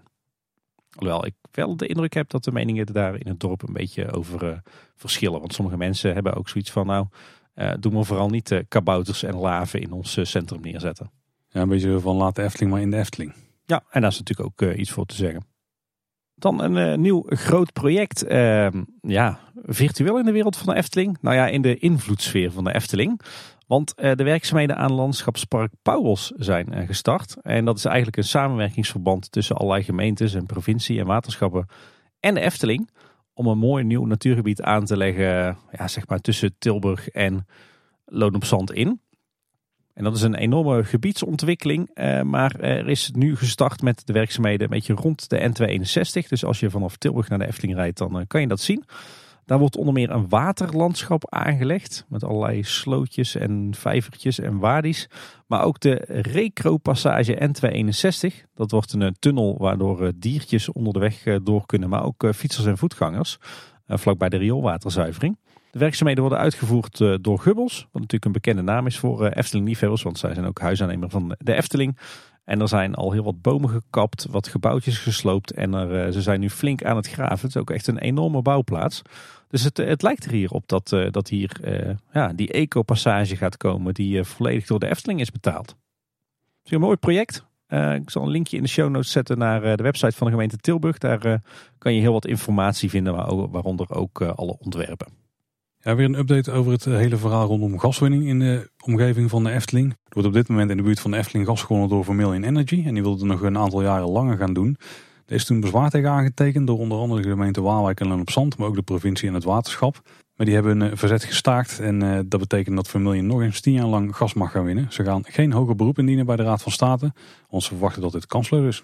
Ik hoorde nu trouwens wel verhalen dat uh, bij de gemeente Waalwijk dat uh, de S G P zich alsnog hard maakt om uh, alsnog een vuist te gaan maken richting uh, de Raad van State. Uh, vraag je nou trouwens af waar dan gas wordt gewonnen? Als je vanuit de Efteling uh, aan het eind van je dag naar huis rijdt en je gaat richting Waalwijk, dus naar het noorden, dan uh, kort nadat je de oprit van de N tweehonderdeenenzestig op bent gereden, ligt aan je rechterhand uh, de winningsplaats. Hey Tim, en dan is het weer tijd voor de reacties van luisteraars. We hebben een voice clip klaarliggen dit keer. Die is van Casper Boot van de podcast Tuinbroekies. Laten die eens gaan luisteren. Hey Paul en Tim, hier weer eens een berichtje van Casper. Naar aanleiding van jullie aflevering met Job van Tol over de dierentuin en of de Efteling misschien ook dieren zou kunnen huisvesten, was het eerst wat ik dacht, volgens mij is dat al wel gaande, want de laatste tijd krioelt het van de ratten. Um, en ik ben denk ik niet de enige die dat gezien heeft. Um, en ik sprak een medewerker bij Kogeloog en uh, ze gaf aan dat ook te zien en het ook al een beetje hypocriet te vinden hoe wij, hoe, uh, wij daarover denken. Want wat is nou eigenlijk het verschil met een schattige eekhoorn die uit een prullenmand eet? Denken jullie dat deze slimme dieren knagen aan de negen plus ervaring van de Efteling bezoeker? Oftewel, schrikken bezoekers ervan? Vinden ze het vervelend? Um, en zo ja, wat kan en moet de Efteling volgens jullie doen aan dit probleem tussen airquotes? De rattenvanger van Hamelen dan toch maar. En dan nog een leestip. Rotbeest. Over ratten en andere dieren met een slecht imago. Een leuk boek van Karen Soeters. Dankjewel alvast en ga lekker door. Dankzij jullie is maandag mijn favoriete dag van de week. Doei. We moeten hem denk ik opknippen in een, een paar vragen, Tim. Ja, zeg dat wel. Lastige kwestie dit. Laten we eerst beginnen. Moeten we ratten zien als schattige eekhoorns? Of in ieder geval in dezelfde categorie? Ja, dat is, een, dat is een lastige discussie. Want ja, waar, waarom zou een rat ongedierte zijn en een eekhoorn niet? Volgens mij heeft dat een beetje te maken met uh, hoeveel overlast je ervan kan ervaren. Nou ja, ratten uh, zijn natuurlijk niet bepaald hygiënisch. Die brengen ook allerlei, nemen ook allerlei ziektes met zich mee. Ze vermeerderen zich snel, ze zijn moeilijk te vangen. Terwijl een eekhoorn heeft natuurlijk minder negatieve impact op uh, de mensenwereld. Ja, in ieder geval een groot verschil is. En het uh, zit wel een beetje in het verlengde van wat jij zegt, hoor. Ratten die komen gebouwen en zo in. Ja. En die, die gaan daar veelvuldig aan uh, dingen zitten knagen en zo. En dat doen eekhoorns natuurlijk nou, in ieder geval in veel, veel, veel mindere mate. Nee, dus ik denk dat we wel uh, met elkaar eens kunnen zijn dat een rat toch echt ongedierte is. In, uh, tenminste in een, een gecultiveerde omgeving. En dat is natuurlijk ook een beetje het probleem. De Efteling is natuurlijk eigenlijk gewoon een bos met daarin ja, menselijk gebruik. Ja. Dus wat dat betreft kun je de ratten niks kwalijk nemen natuurlijk. Moet de Efteling er iets aan doen? Ja, ik, ik denk het eigenlijk wel. Ja, ik denk dat ze daar eerlijk gezegd ook wel mee bezig zijn. Hè? Uh, maar, maar wat je nu toch vaak hoort, dat, je ziet natuurlijk op een dag Efteling best wel vaak uh, een rat voorbij lopen tegenwoordig. En ik, dat zien andere bezoekers ook. En dan heb je toch, uh, ja, toch heel vaak wel een schrikreactie en uh, walging. Uh, dus ik, nee, ik denk dat dit best wel de bezoekerservaring kan beïnvloeden. Je wil natuurlijk niet dat mensen straks zeggen van... ja, ik ga niet meer naar de Efteling, want dan stikt het van de ratten. Dus ik denk wel dat ze daar uh, serieus wat uh, aan moeten doen. En dat uh, zullen ze zelf ook wel weten. Maar ja, het is lastig, hè, want de Efteling is dus een bosachtige omgeving. Nou ja, ratten die leven graag in zijn omgeving, want ze kunnen zich overal verstoppen en nesten maken. En tegelijkertijd is er overal voedsel. Eh, denk aan de prullenmanden, denk aan, aan al het eten wat, uh, wat op de grond valt. Denk aan de horecapuntjes, denk aan het vogelvoer. Ja, de Efteling is eigenlijk een rattenparadijs. Beter kunnen ze, betere omstandigheden kunnen ze eigenlijk niet hebben. Ja, maar toch worden ze inderdaad door het gros van de bezoekers van Efteling denk ik als ongedierte gezien. Mm-hmm. Nou, mocht je daar dus iets meer respect voor krijgen, check dan de boektip die Casper geeft. Ja, ja, wat moeten ze eraan doen? Het probleem is eigenlijk dat, dat het ook steeds lastiger wordt om er wat aan te doen. Hè? Want gif mag niet meer, want het, ja, dat is ook schadelijk voor andere dieren en voor mensen. Klemmen mogen niet meer, want het is... Uh, Uh, ondierlijk. Ja, uh, ja. Weinig humaan inderdaad voor de dieren. Uh, volgens mij kan je ze nog wel vangen met vangkooien. Maar ja, waar, waar zet je ze dan uit? Maar ik geloof dat een nieuwe trend of eigenlijk een nieuwe ontwikkeling in rattenvangersland is dat eigenlijk de beste en de meest diervriendelijke manier om, om ratten te vangen is om ze af te schieten. En je hebt er steeds meer mensen die, uh, die 's avonds of 's nachts uh, uh, inderdaad met een geweer uh, ratten schieten. Okay. Voor hun beroep. En dat, dat schijnt een hele... effectieve manier te zijn. En ook uh, ja, voor, voor de beestjes zelf ook een, uh, een hele ja, pijnloze manier van, uh, van doodgaan. Dus uh, okay. Je weet dat er binnenkort uh, allerlei danger zones in de Efteling zijn... Uh, waar je s'avonds of s'nachts niet mag komen... omdat er iemand met een luchtpuks uh, in de bosjes ligt om ratten te schieten. Het, het zou zomaar eens een hele geschikte oplossing van de Efteling zijn. Want klemmen en gif wil je eigenlijk uh, niet in een park nee. als de Efteling. Alleen even zorgen dat je niet het halve Sprookjesbos aan gort schiet. Dan gaan we door naar de andere reacties. Want we hebben ook nog een mooi setje reacties over Strookrijk gehad. En dan beginnen we even met een verhaaltje van Carlo van Schijnel. Die heeft ook trouwens flink bijgedragen aan die schitterende documentaire over het Spookslot. En hij schrijft even een heel korte reactie op jullie brainstorm sessie over de toekomstige attractie die op Strookrijk zou moeten komen. Nu Grand Circus Balancé niet meer doorgaat. Dat is natuurlijk naar aanleiding van de aflevering die we daarover maakten. Jullie zaten vooral te denken in een Scandinavisch thema of in ieder geval iets met een treinreis. Maar zou de wonderbare reis van Niels Holgersson niet geschikt kunnen zijn als thema? Aangezien deze attractie in Reizenrijk komt te liggen. En dat verklaart misschien ook het door Anton Pieck geïllustreerde boek van Selma Lagerlöf... dat we in een filmpje op de tekentafel zagen liggen bij Sander de Bruin. Op dat moment zaten jullie nog te denken of Niels Holgersson dan het thema zou kunnen worden voor het Grand Hotel. Maar het zou zomaar kunnen dat dit ook een hele subtiele hint was naar de nieuwe attractie voor Strookrijk. Wie zal het zeggen? Ja, goede suggestie. Lijkt me ook eigenlijk best wel een prima thema voor, uh, voor de Efteling. En ook best wel een thema waar je wat mee kan qua attractietypes. Zeker, ja. En dan zou een trein op zich nog steeds kunnen. Dat je meevliegt op de rug van een heel langgerekte zwaan dan in dit geval. Want ja. Dat is wat Niels Holgersson natuurlijk deed in de, in de verhalen. Maar het kan ook zomaar een ander attractietype worden. Hè? Ja, er zijn heel veel mogelijkheden. En het is toch dat Scandinavische dan een beetje, Tim. Ja. Ja, en het is een vertelling. Het is een soort sprookje eigenlijk. Ja? De Efteling is natuurlijk hoeder van het sprookje. Nou, we hebben bij Max en Moritz al gezien dat daar ook sprookjes uit het buitenland onder vallen. Dus nou, dit zou inderdaad zomaar kunnen. En het is volgens mij een verhaal wat wel... aardig bekend is in Nederland. Zeker dankzij uh, volgens mij een tekenfilm die in onze jeugd veelvuldig op Kindernet ja, werd uitgezonden. Het is inderdaad wel vooral zeg maar, mensen van onze leeftijd en ouder die dit dan kennen. Ja. Ja, die zijn ook degene die vaak bepalen van we gaan naar de Efteling en we geven daar een hoop geld aan uit. Ik Zou, denk dat er uh, zeker potentie in zit, ja. Is misschien meer een geschikt thema voor een flying theater. En dat verwacht ik dan hier weer niet in deze hoek van het park. Nee, dat zou eigenlijk zonde zijn van de bouwmogelijkheden die je er hebt. Hè? Ja. Dat is wel weer een ander punt, ja. Maar er zijn ook vast wel tig andere thema's voor te verzinnen. We kregen eigenlijk nog een andere thema-suggestie. En die kregen we van Astrid en Distel. En die schrijft, wat denken jullie van het thema Orient Express voor Strookrijk? Oh, die is ook heel interessant. Ik denk dat die wel zou kunnen passen, maar dan meer in het zuiden. Simpelweg vanwege een of ander verband wat ik voorheen al een keer in een aflevering heb gelegd. Je hebt dan aan het oosten van Station de Oost ook echt een oostelijk themadeel. Nou ja, dat is ideaal, hè? Maar dit zou toch juist ook in de Reizenrijk uitbreiding kunnen? Want dit sluit natuurlijk prachtig aan op uh, de wereld van Sinbad. Ja, is ook wel weer zo. Ja, aan de andere kant ook bij Fata Morgana is een ander rijk. Zou ook weer ja. passen. Ja, dat is ook sowieso een bij elkaar gerapt soortje rijk. Maar het is inderdaad wel tof. Orient Express is natuurlijk uh, treinreizen, orientalisme, twintigste eeuw, uh, Jugendstil. Uh, Daar heeft Anton Pieckplein vrij veel voor geïllustreerd ook. Absoluut. Ja, dit is, ook dit is echt een heel geschikt Efteling thema. Zeker. En we hebben ook nog een, een vraag van Jean. En die zit een beetje in een andere hoek te denken. Die schrijft: in het kader van out of the box denken. acht hectare kan ook genoeg zijn voor een kleine second gate. Denk aan Ferrari World, Peppa Pig Park. Zouden er voordelen kunnen zijn aan een strookpark in plaats van strookrijk? Uh, ik word hier niet per se heel enthousiast over. Nee, ook omdat ik volgens mij denk dat die individuele mini-second gates het niet zo heel goed doen. En vaak nee. van die one-trick ponies zijn. Nee. Nee, ik denk dat, dat je aan acht hectare ook niet genoeg hebt om... Uh, Ja, een aantrekkelijk op zichzelf staand park te openen. Zeker niet als het zo'n gekke, langwerpige, smalle vorm heeft. Strookrijk voelt wel echt geschikt als een uitbreiding van het bestaande park. Niet als een op zichzelf staand park. Ja, waarbij dan een moeilijkheid, wat die de Efteling dan nog heeft ten opzichte van die andere twee mini-gates die hij noemt, is dat de elf procent bebouwing ook voor dat stuk van het Eftelingpark geldt. Ja. Dus je kunt daar niet uh, alles helemaal vol plempen, zodat je genoeg attractiewaarde hebt om daar uh, ja, gewoon een dagvullend... Ja, daar zijn die parken ook niet, maar om daar een half dag vullend park van te maken, daar zijn die parken ook niet trouwens.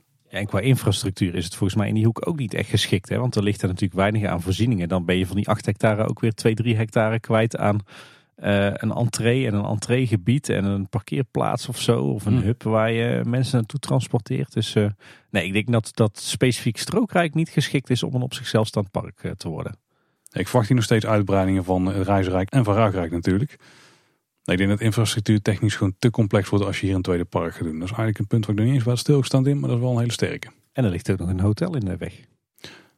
Ja, helpt niet mee met de, de infrastructuur die dan vrij complex zou gaan worden daar. Nee. Hey Tim, we zijn aanbeland bij Dan ik dit en ik hou het uh, vrij kort. Dus ik ga de vraag meteen aan jou terugkaatsen. Oh. Wat heb jij allemaal uitgespookt de afgelopen tijd dat je graag wilt delen met de luisteraars? Ja, we hebben best wel veel, maar ik, ik zal me focussen op wat interessante dingetjes. Um, nou ja, jij weet, uh, wij komen heel graag uh, op uh, Nationaal Park de Hoge Veluwe. Uh, en sinds kort hebben we met de kids ook het uh, Kruller-Müller Museum uh, ontdekt. We waren er al een keer eerder uh, geweest en toen met name binnen rondgestruind. Uh, Met natuurlijk heel veel mooie werken van Vincent van Gogh, maar sowieso ook uh, heel mooie impressionistische kunst. Uh, en toen waren we eigenlijk verrast dat de kinderen het er zo leuk vonden. Daar hebben we ook allerlei leuke spelletjes en speurtochten. Waardoor ze eigenlijk op, op verrassend jonge leeftijd uh, best wel wat interesse kregen in kunst. Dus dat was echt wel een, uh, een eye-opener. Wat ook leuk was, is dat, uh, dat we toen een prentenboekje hebben gekocht. Of eigenlijk een kinderboekje. Um, over de beelden in de beeldentuin. Want naast het Kruller-Müller Museum ligt ook een prachtige beeldentuin in dat, uh, in dat nationale park. Nou ja, een beeldentuin met heel veel abstracte kunst. Niet per se iets waarvan je denkt van nou, dat, dat is ook echt uh, iets, uh, iets met kinderen van, uh, van vier en zes. Maar het leuke is dat in die kinderboekjes uh, dat die draaien rond het figuur Zwaantje. Uh, en daarin komen een aantal beelden uit de beeldentuin tot leven als karakters. En we hebben dat, dat boekje een paar keer gelezen. En toen wilden de kinderen ineens weer terug naar het Kruller-Müller Museum. Maar dan om al die, uh, al die beelden die ze kenden uit mm. dat kinderboekje in levende lijven te zien. Nou, dat hebben we, hebben we gedaan laatst. Uh, naar de Hoge Veluwe. Gewoon lekker gefietst, lekker geluncht, lekker gewandeld. Naar de Hoge Veluwe gefietst? Nee, dat gelukkig oh. niet. Op de Hoge Veluwe gefietst. Op een witte fiets natuurlijk. Um, maar ook naar het Kruller-Müller. En nu zijn we eigenlijk meteen naar buiten gegaan. Ook daar weer een toffe speurtocht voor de kids. En uh, nou ja, het was echt super grappig om te zien hoe ongelooflijk enthousiast ze waren. Om dus ja, die, die kunstwerken die ze kenden uit dat kinderboek. Om die uh, in levende lijven in uh, de beeldentuin te zien. Dus uh, dat doen ze daar echt ontzettend goed. Kinderen op die manier uh, interesseren in, uh, in kunst. Dus dat is zeker niet de laatste keer dat we in het Kruller-Müller Museum zullen zijn. We hebben onze museumkaart al dit jaar volgens mij echt al honderd keer uit. Alleen eh, bij nader inzien hadden we denk ik ook een abonnementje op de Hoge Veluwe moeten nemen. Maar goed, we zijn al vaker die van onze eigen portemonnee. Uh, ook leuk, we zijn in, uh, in Avifauna geweest. Uh, de, de dierentuin, of eigenlijk vooral vogeltuin uh, in Alphen aan de Rijn. Best wel op heel veel plekken vergane glorie. Maar waar we eigenlijk voor kwamen is uh, Maya. De... Uh, Het kiwi-kuikentje. Best wel een unicum dat er in een dierentuin een, een kiwi een kuikentje krijgt. Dus dat was wel hm. zeer aandoenlijk. Uh, we zijn ook nog naar uh, World of Dino's, of Dino's moet ik dan eigenlijk zeggen, uh, geweest. Dat is zo'n rondreizende dino tentoonstelling met van die uh, plastic uh, Chinese dino's. Oh, dus niks met animatronics of zo? Ja, sommige bewegen een beetje, maar niks echt spectaculairs. Nee, echt afgrijzelijk, verschrikkelijk. Oh. Echt geen, uh, geen aanrader wat mij betreft. Ik heb wel ontzettend genoten van uh, de plek waar de, te, waar de World of Dino's was. Namelijk uh, de Van Elle fabriek. Wat wat mij betreft echt een van de uh, mooiste gebouwen in Nederland is. Ook overigens uh, UNESCO Werelderfgoed. Dus de kinderen die hebben vooral naar de dino's gekeken. En ik heb vooral naar uh, de kolomkoppen en het plafond zitten kijken. Dat was wel bijzonder. En uh, afgelopen weekend uh, hebben we het dan maar in, een, in de herkansing gedaan. En zijn we weer een keertje naar uh, Naturalis geweest. Natuurlijk uh, het prachtige museum rond uh, de natuurhistorie. Uh, jammer genoeg lag Rexperience in storing. Oh. Uh, attractie in het museum. Maar in plaats daarvan hebben we er eigenlijk wel een andere attractie ontdekt. Dat was wel grappig. Uh, Naturalis is natuurlijk in allerlei zalen en allerlei thema's verdeeld. En zo heb je ook het thema de aarde. Dat gaat over platentectoniek en aardbevingen en vulkanen. Uh, en wat heb je daar nou? Daar heb je een Japanse tempel. Waarin een uh, eeuwenoud Japans volksverhaal wordt uitgebeeld. Um, en waarbij je eigenlijk een aardbeving meemaakt in die tempel. Terwijl het verhaal zich afspeelt. Met speciale effecten. Met soort van animatronics. Dus dat was een, uh, oh. een leuke verrassing. Wel even discussie aan de poort. Want de leeftijd was acht plus. Dus wij, zouden van, wij zeiden van nou, die, doe niet zo gek. Eerst zelf ingeweest. Maar het stelde inderdaad geen zak voor. Dus uh, uiteindelijk zijn onze kids er geloof ik drie of vier keer ingeweest. Omdat ze het zo leuk vonden. Maar uh, nou, blijkbaar uh, schatten ze daarin als, uh, als een acht plus ervaring. Was die bij die Rexperience, was dat daar ook niet? Dat je dat dan een acht plus ervaring was? Ja, daar hebben we de vorige keer dat we daarin wilden met de kinderen. Toen hadden we via, van tevoren via de mail al een hele discussie met het museum. Of het nou wel of niet mocht. En ja, het was eigenlijk niet toegestaan. Maar als je het dan zeker wist, dan mocht je er misschien al iets jonger in. Nou, wij hoopten er dit keer in te kunnen. Maar ja, nou lag het ding in storing. Dus uh, nou hoeft in ieder geval de discussie niet aan te gaan. En overigens ook nog wel een reden om snel naar Naturalis te gaan. Want je hebt ook uh, een zaal uh, De Mens. En die draait eigenlijk vooral rond een uh, stukje schedel van een, uh, van een homo erectus. Zeg maar een, uh, een voor, mensenvorm voor uh, de homo sapiens die wij zijn. En dat is echt een heel erg uniek en bijzonder uh, museumstuk.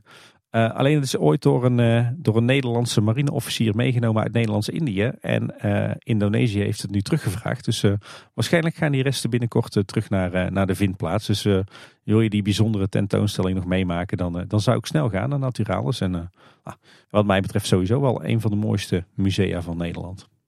Hey, tot slot nog een luistertip. Uh, ik denk dat het geen geheim is dat wij allebei groot fan zijn van uh, De Grote Podcast Las. Absoluut. De jongens die hebben even vakantie nu voor ze met hun nieuw seizoen uh, beginnen. Maar ze hebben er recent een aantal hele toffe afleveringen uitgebracht. Onder meer uh, afleveringen over twee wereldsteden die ik een warm hart toedraag. Hongkong en Parijs. Daar zat heel veel herkenning in. Maar ik denk dat wij allebei ook al heel erg hebben genoten van uh, de aflevering over Japan. Zeker, ja. ja, ja, ja. Het duurde meer dan uh, twee uur. Wel leuk, omdat we natuurlijk allebei van plan zijn om ergens de komende jaren naar Japan te gaan. Uh, maar wat ik zelf een hele toffe vond, was uh, de grote podcast special met Egbert van der Zee over massatoerisme. Dat is natuurlijk een, uh, een hot issue waar tegenwoordig heel veel over wordt, uh, wordt gesproken. Massatoerisme, maar vooral ook overtoerisme.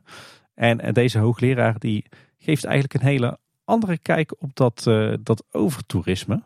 Nou, voor mensen die uh, niet alleen in Efteling of pretparken geïnteresseerd zijn, maar eigenlijk in de hele leisure- en vrije tijdsindustrie in algemene zin, uh, is dat wel een hele interessante aflevering. Dus uh, die zullen we linken in de show notes. Ja, dan zijn we er weer doorheen, Tim, door deze nieuwsaflevering. Hij zat weer uh, goed vol. Voordat we echt gaan afsluiten, nog een paar reminders. Onze shop is nog steeds geopend en die blijft ook gewoon uh, voor altijd geopend wat ons betreft. Dan kun je op dit moment dus een Signature Edition shirt kopen. En ook trouwens een hoodie. Met de strookrijke illustratie van Richard erop. Die heb ik ook langs zien komen op drie F M, Tim. Ja, inderdaad. Uh, Rob Janssen natuurlijk, de D J en uh, kleine boodschapluisteraar. Die, uh, die was zowaar zijn ochtendshow aan het presenteren. In uh, ons strookrijk shirt. Ja, super vet. En als laatste nogmaals een reminder dat je je voorspellingen voor de glazen bol tot tweeëntwintig september kunt indienen via kleineboodschap.com slash de glazen bol. En maak het ons lekker moeilijk, hè? Ja, het moet echt, het moet echt scherp zijn, Tim, de voorspellingen. Die zijn de ja. mooiste. Nou, dat was in ieder geval weer voor deze aflevering. Wil je nou iets aan ons kwijt of wil jij ook een berichtje naar ons toesturen? Dan kan dat op veel verschillende manieren. Als je naar kleineboodschap.com slash volgen gaat, dan vind je, ik besef nu, bijna alle social media kanalen waar wij te volgen zijn, Tim. Want we zitten tegenwoordig ook op Blue Sky. Ja, ja, het is gewoon gebeurd. Jij zit op Blue Sky, neem ik aan. Ja, daarom is er een kleine boodschap Blue Sky account. Op het moment van het uitkomen van de aflevering staat er al serieus één post op. Doe je daar ook aan uh, Blue Sky Imagineering? Die grap die wordt veelvuldig gemaakt daar op dat platform. Ja. Ja. Door in ieder geval onze kliek. Maar alle andere bekende platformen zitten we ook natuurlijk op. Behalve TikTok trouwens. Maar in ieder geval, dat zijn allemaal plekken waar je berichten naar ons toe kunt sturen. Wil je nou een wat langer verhaal aan ons kwijt? Dat kan natuurlijk ook. Het makkelijkste is dan waarschijnlijk een mailtje sturen naar info at kleineboodschap punt com. En wil je net als Casper ook een voiceclip naar ons toe sturen, dan is dat de beste route om dat te doen. Uh, houd die wel een beetje kort, want anders komt die misschien niet in de mailbox terecht. Maar een andere goede plek om een lang verhaal kwijt te kunnen is ons contactformulier op kleineboodschap punt com. Ja, en je luistert Kleine Boodschap natuurlijk in je favoriete podcast-app of op Spotify. Uh, volg je ons daar nou, zorg ook dat je je abonneert, dan mis je niks. En abonneer je ook op onze andere podcast, hè, De Buitenwereld. Daar hoor je af en toe onze reisverhalen. Uh, daarnaast kan je ons ook gewoon luisteren op de website. Dat is kleineboodschap punt com. Daar vind je echt alle afleveringen vanaf aflevering één. En natuurlijk ook de show notes, alle relevante linkjes. En wat we ook heel erg tof zouden vinden is als je een rating of een review achterlaat. Bijvoorbeeld in Spotify of op Apple Podcast. Wat misschien wel het allerbeste werkt, als je Kleine Boodschap luistert en je vindt het tof, is het gewoon melden aan een bekende die mogelijk ook geïnteresseerd is in onze afleveringen. Ja, hoort, zegt het voort. Dat was in ieder geval weer voor deze aflevering. Bedankt voor het luisteren, tot de volgende keer. En houdoe. Houdoe waar.